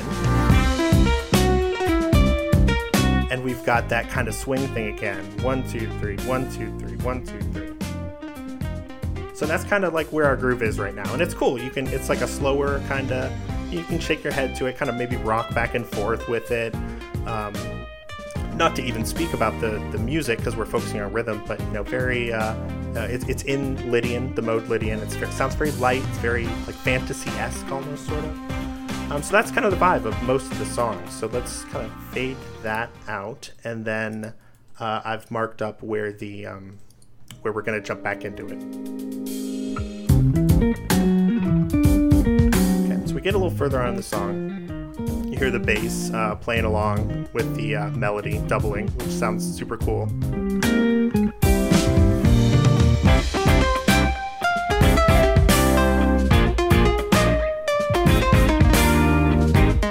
Really liking this. I think uh, we both showed each other new bands today, Tim.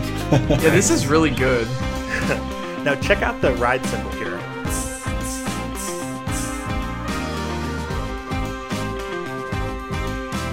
Starting to give a hint of what's coming. All right, now the nature of things is going to change a little bit right here. The guitar dun, dun, dun, is driving and driving. Uh, bass on the beat, and I think you can probably guess what's going to happen next.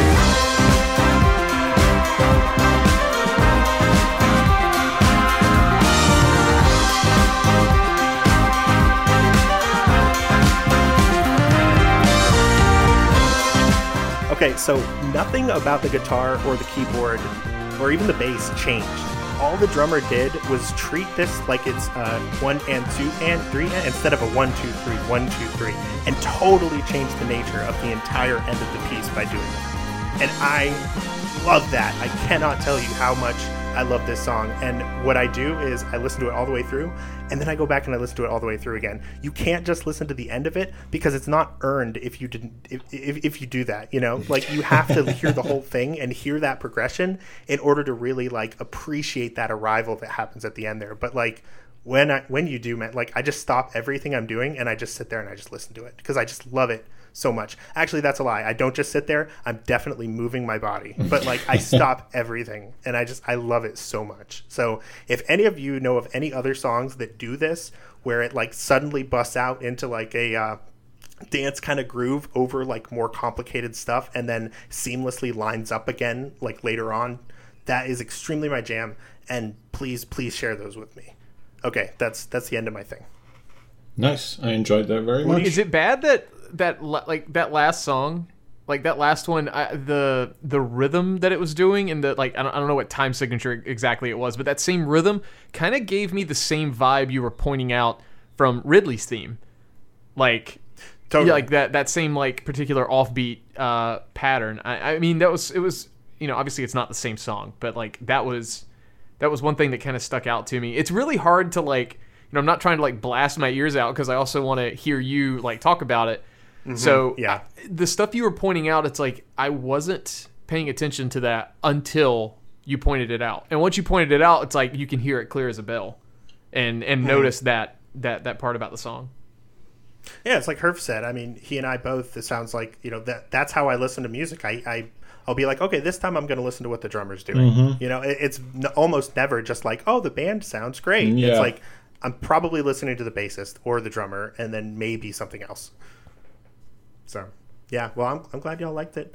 Um, with that, let's let's turn over to, to Dante. Dante, we we've got you set up. We're all super excited. Uh, what do you have for so us? So, I'm gonna kind of audible here.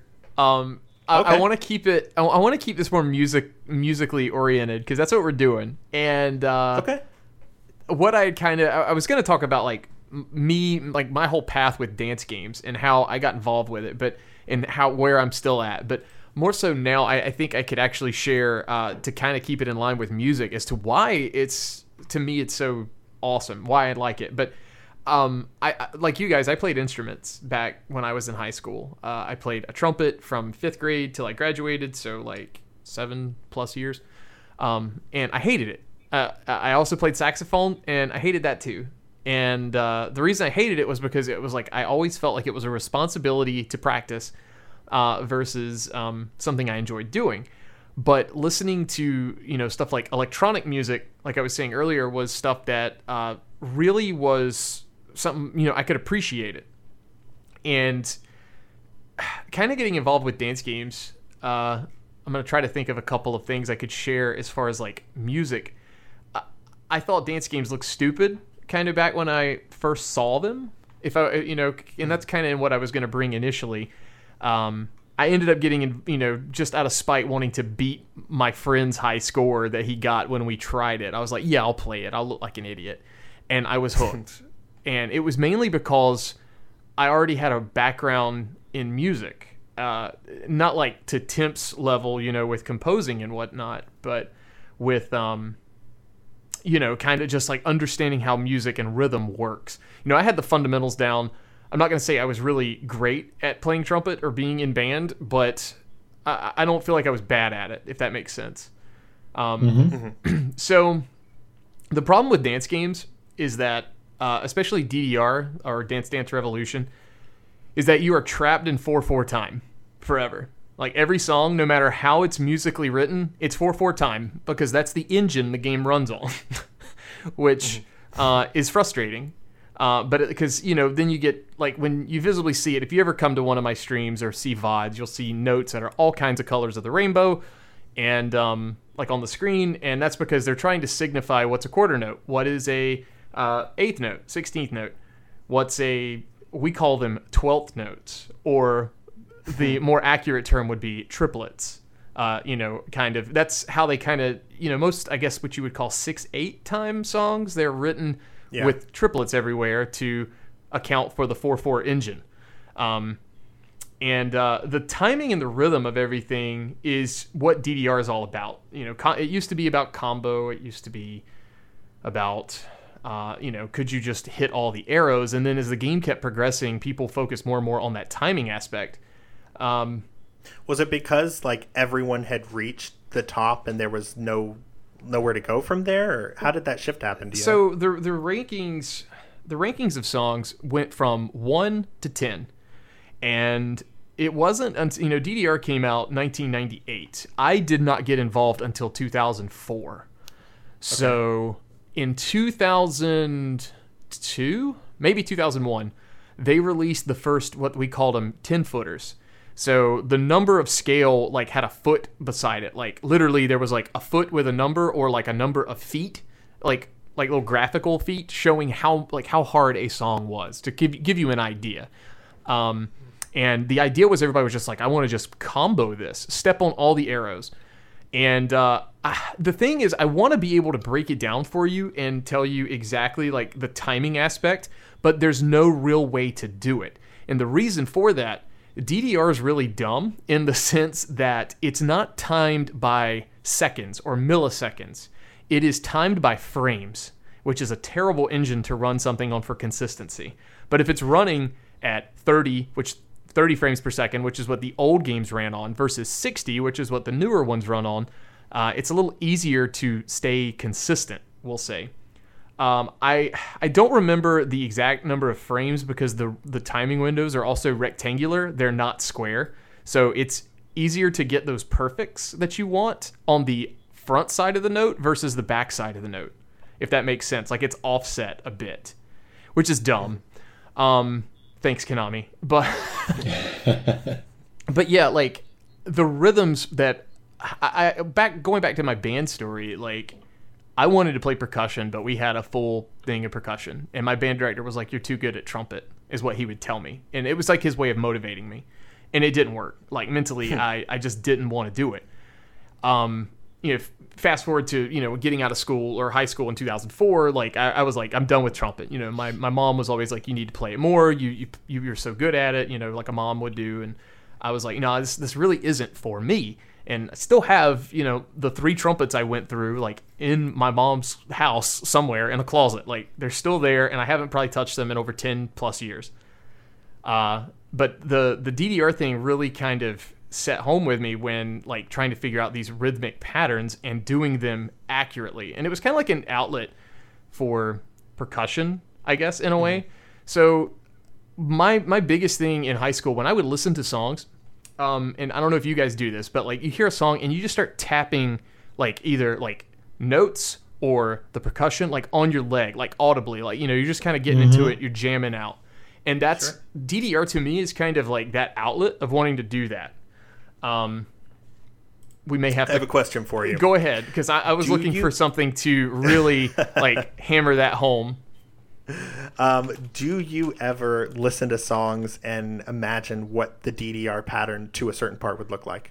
Always like in in I knew you were going to say that. yeah 2020 me even gosh 2008 me whenever i'd hear anything especially if it was electronic um i would uh i, I would always want to like make up steps to it or make up like stuff to tap out and I'm, I'm gonna tell on Herfy. He's come to my stream a couple times while I've been playing, and there's there's one song that we can listen to, and I'm gonna put the claps in it if I could find it. It's called Trim.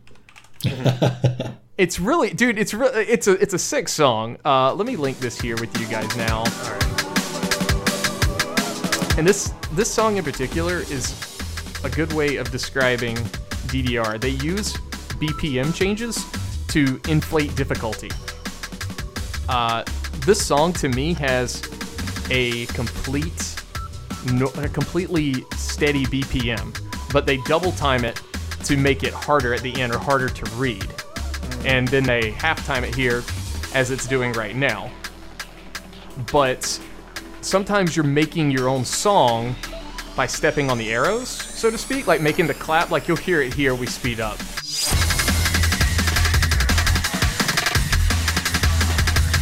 And I've, uh, I want to jump in here really quickly. Yeah. I've mentioned this to Dante once or twice. I really enjoy this song a lot, but I like it uh, like five times as much with the clicks in it or the claps in it because it gives it such, you know, it's like a added percussion that makes it sound even better to me. Yeah, like adding the click or hearing the steps, there's there's something satisfying to me about when I play these songs that you can when you hear how good the steps sound with the song. Um, Now, a lot of like really, you know, th- there's three there's three main rhythm games: Dance Dance Revolution, Pump It Up, and an old one called In the Groove that no longer exists but kind of lives on through something called Step Mania, which uh, two of those have actually been played now at GDQ type scenarios or on the GDQ channel. Step Mania has been done with keyboard, uh, not feet, so to speak, and uh, Pump It Up recently by Happy Feets was done at the Corona Relief in a stream. Um, the thing to, to kind of point out, uh, and this is this was like I was trying to think of how to describe it to you guys. Uh, you know, we were uh, Timp Herf and I were talking about this the other night um, in Discord in the host channel about like you know Dance Dance Revolution questions, And I was trying to think of a way to describe the difference between like DDR and Pump It Up or PIU as people call it. Um, uh, besides the fact that it has a fifth arrow and the other ones are diagonals, which is really weird uh, to some folks. Uh, the timing is not as important on that game. It's more about like how fast can you go and not break your combo, kind of like where DDR started before things got tough. We'll say. And the w- I, the best way I could come up to describe it to you guys and people who are listening is Pump It Up is like imagine having a super fast sports car and you're driving it as fast as you can, but you're doing it on a five lane highway with no cars. So you've got a lot of room for error in case you slip up and you can still keep things going. Um, DDR, on the other hand, is imagine a two lane highway or one lane, you know, going each way, uh, and there's no cars on it, but two lanes, no shoulders, you know, for you to kind of make any mistakes with, and you have to go as fast as possible. So it's not quite as uh, physically intensive as Pump It Up can be sometimes, but you have to be more accurate. And I think that's kind of one of the reasons I like DDR over Pump It Up more so is I really like the accuracy and this kind of goes back to rando. I like figuring out the puzzle especially when DDR songs are off sync. Sometimes you have to break that big that barrier of well, this is the beat, but the arrow is synced like a couple of milliseconds early. It feels really off, and then you have to adjust to try to get that good score on it. And uh, it, it, it's a weird. Is it off? Is it off because of that whole frame thing you were talking about? No, it's off because whoever made the step chart for it just didn't sync it correctly. Um, Oh. A lot of times songs do get cut, so like there could be like a six minute song and they have to trim it down to around a minute and a half to two minutes. And when they cut parts out, you know, to use the end of a song, uh, songs will l- change sync because they didn't do the cut properly. For instance, um, newer versions of DDR have American licenses. Like Ariana Grande is a song or an artist, not a song, um, that has two songs in like the newest DDR, and uh, they used the beginning of the track and then they cut to some random part in the middle of the track and then they cut to the very end. And I think overall it's like a three and a half minute song, but they've crammed it all down into two minutes. So the song changes sync like two or three times because Oy. yeah, and it's not that noticeable. But when you're trying to get like what what is the new highest thing called a marvelous, uh, marvelouses are pretty tight. Like something around. I could be off base with this, but comparing it to about an eight millisecond window of accuracy, which is you know it sounds small, but you know, I guess in a, to me it's not. um, I mean, it sounds it sounds kind of wide. I don't, but I have no context for this sort of thing. well, eight milliseconds sounds. How do I word this?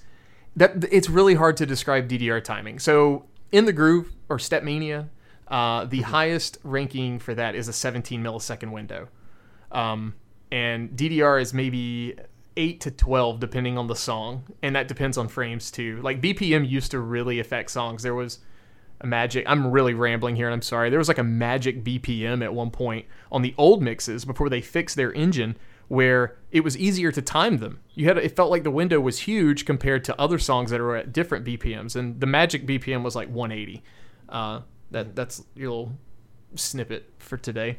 Um, but but but yeah, like driving. I don't know, like. It, it, you feel like you're driving an out of control car, especially when you're playing doubles, which is what I've been into recently for like maybe the last two years. And when I say doubles, I mean you're playing one person across both of the player one and player two Yeah. pads. So there's like eight arrows you're hitting instead of just the four. But Yeah. but yeah, like the the rhythm of all of this, i it's kind of it's really consumed a ton of my life, like more so than Link to the Past. Um, even recently, I, I just there's so much that I've done. I've met so many people doing this. It's just been a huge influence on my life. Uh, I, I, like I said, I'm ad libbing here because I went completely off the rails. uh, we, c- I could ask you some questions if you're looking for. A little bit of- I, I have a like question as yeah, well. please ask a uh, ask ahead, Herf. questions. Okay, so I have a question that you already kind of answered earlier, but um, I've been, as you were saying, I've been watching your stream uh, every now and again, and uh, uh, as you were also saying, most or maybe even all of the songs are like very heavily electronic songs, Right. And uh, I like electronic music, but I was wondering are there dance games or maybe specific revisions of DDR or whatever that have like not super heavy electronic songs? I understand that they probably lend themselves to the whole genre and gameplay the best, obviously. The best But is there like, you know, I don't know, a, a, a, a Green Day song somewhere in there or something? Actually, I think that one of the PS2 American versions had a Green Day song. I might be wrong on that. I did see there's a difference between your um, PS2 versions versus your arcade versions. They made the timing window much bigger on the PS2 versions, so nobody nobody nobody that took them seriously played those unless it was the only thing they could play. And uh, or they you know couldn't get to the arcade, so they they didn't count. We didn't count that as like official stuff. Um, but for instance, like uh, Pump It Up, the five panel game, that is made by Andamiro, which is a Korean company. And they they do a lot of K-pop licenses or Korean pop licensed songs. So like uh, artists like Blackpink, um, uh, 2NE1, like they have a lot. They I don't know if they still do, but they used to have a lot of music from them, and a lot of people really like it just because the K-pop genre is in there, um, which I know that's it's pretty popular. A lot of times, uh, they do have the music videos in the background as well. They did that in DDR with like Ariana Grande, and they had like a Zedd song in there, you know, stuff like that. But uh, you know, a lot of people like the K-pop stuff for the be- for the uh, music videos because you know it's got really cute Korean girls uh, dancing in the background. Yeah.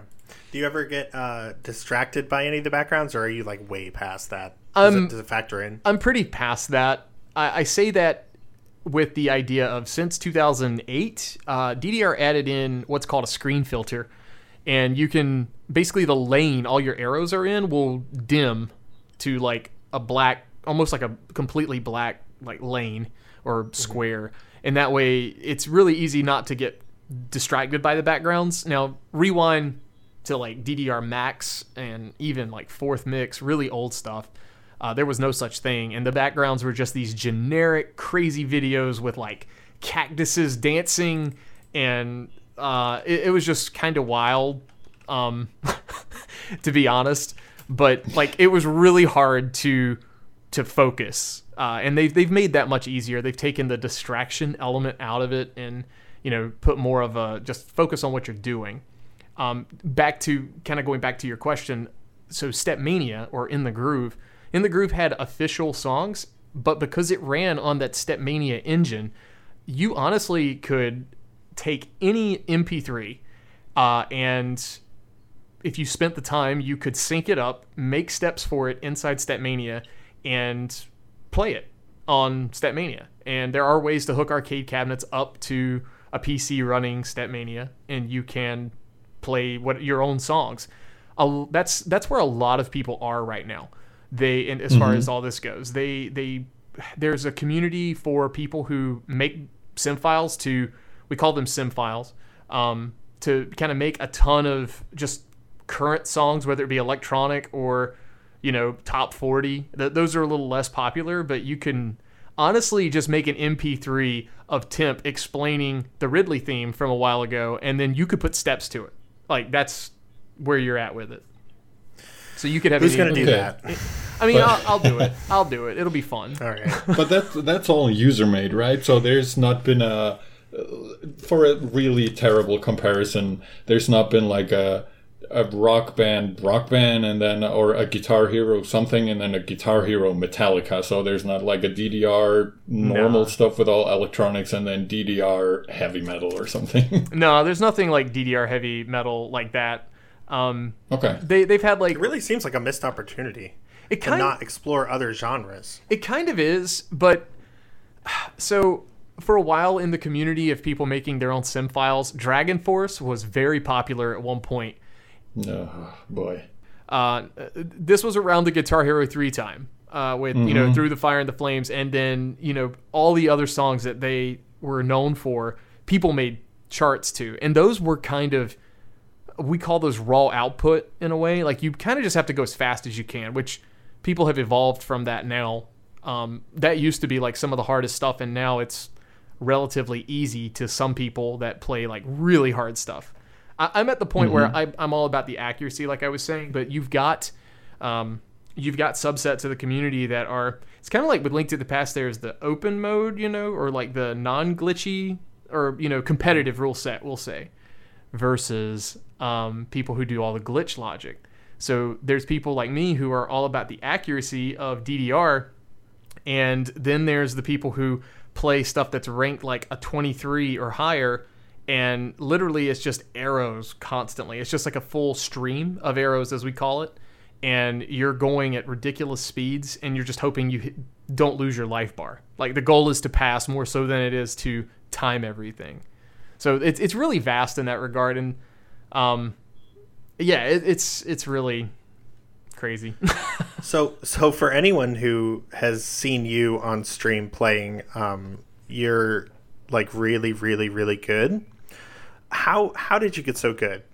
Just playing all the time. So 2010, I bought my first cabinet, and uh, I've gone through maybe 12 to 14 machines across various games that I have had in my ownership at some point uh, or another, whether it be to kind of fix up and resell, which is kind of a niche market, but it was a way to fund my hobby. Um, if, especially if I had some my eye on something I wanted to purchase or add to my collection.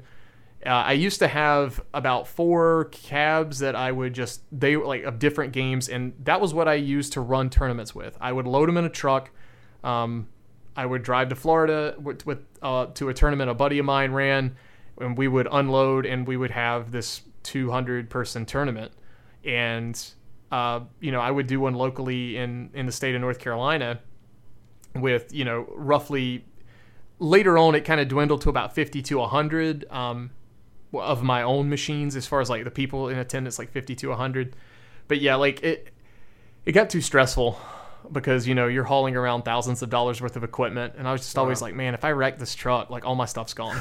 Like and there's there's no insurance on this. Yeah, I'd be extremely worried about that. but uh you know i it, it, it was it, me just having all that stuff available and trying to stay on the cutting edge is how i feel like i got as good as i did um in comparison you know there's there's videos of of me obviously on youtube on twitch but there are uh, there's a guy that you could look up. His name is i am chris for life and he is probably right now the best in the world at ddr uh, he has in four years yeah four years he has won konami arcade championships tournament if you want to call it a tournament um, two out of the four times that he's participated in it which is uh, that is a big event that konami does in japan.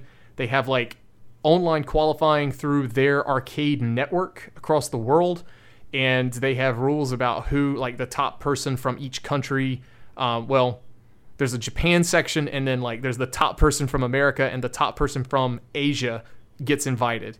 And then all of these people face off live basically with and this is pretty physically demanding but they get no warm up so it's basically you're p- playing the hardest stuff in the game cold as ice like your muscles aren't warmed up at all. Like people used to run up and down the stairs at the event center right before it went live on YouTube, trying to get loose to play this stuff. It was absolutely incredible. But he, he is he is like by far the best person at this game right now.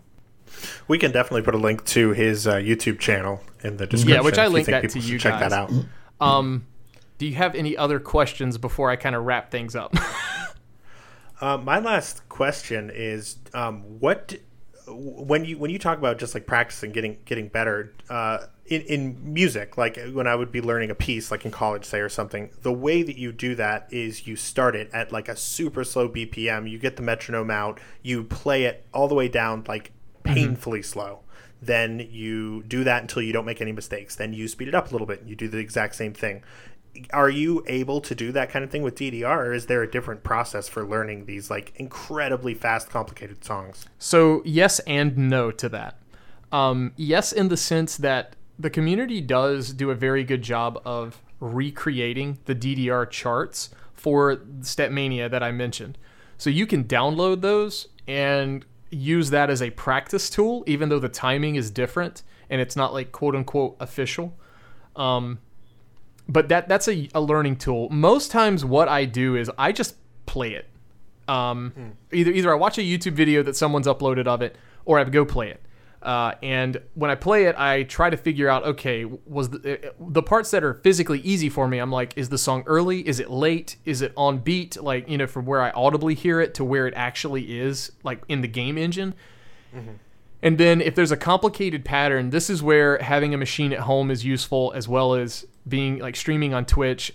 I always local record everything I do with DDR as well as stream it. So when I hit a part where I'm like, what am I physically doing wrong? I'm missing these arrows. A lot of times I will on stream, uh, and a lot of times I, I try not to do it too often. I will stop the local recording and I'll bring it up and look to see what I physically did wrong. Or what I'll do is I'll pause the section and kind of audibly talk through it out loud with chat um, about like, okay, so the pattern is I have to twist my body this way and then prepare for this arrow coming up. Like that's that's my slow it down to a, a you know a super slow level, like you were mentioning, like with actual music pieces.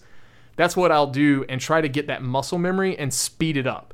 So then when that part's coming up, I try to mentally prepare for that. And a lot of times I'll exaggerate the movement and still mess it up. And then I get in that happy medium of, okay, this is how it's done. Like, this is how I need to move my body to make this happen or get the grading I want on it. Wow, that's fascinating. It's crazy that you can't slow it down. I couldn't. I couldn't imagine trying to learn these uh, at at tempo.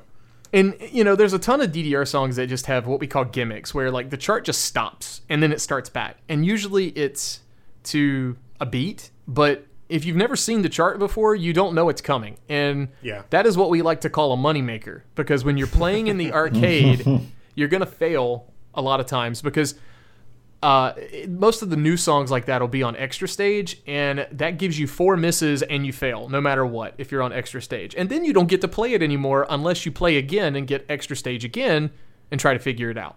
So that's how Konami makes money. Like that's that's one of the ways they make money. And that that's- and slot machines, right? Yeah, th- pachinko machines. exactly. Pachinko, yeah, yeah, exactly. but yeah, it's it's super it's super involved physically. It's a for me it's a huge mental game as well.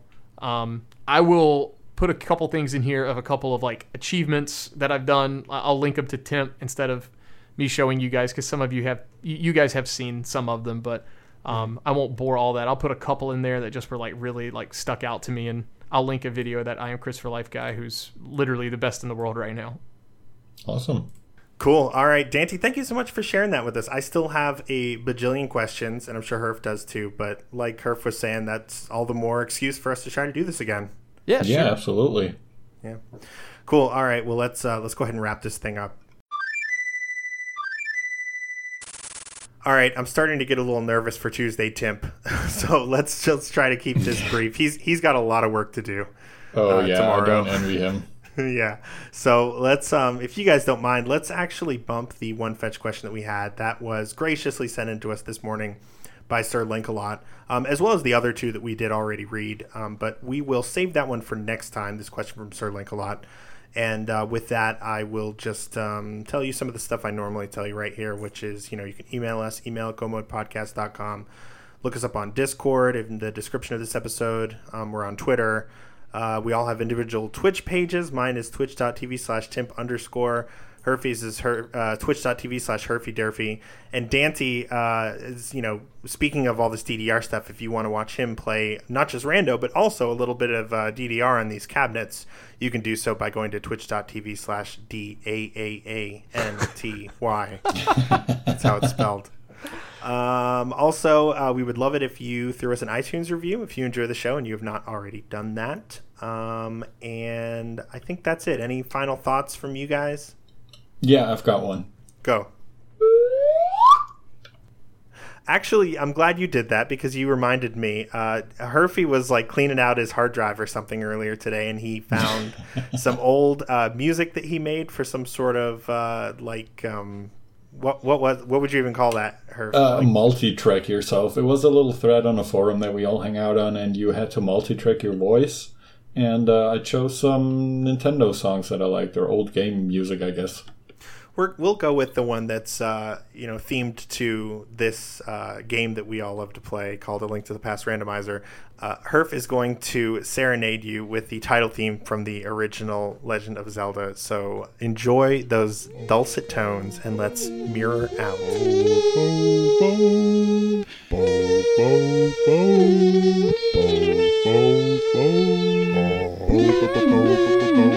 Boom, boom, boom.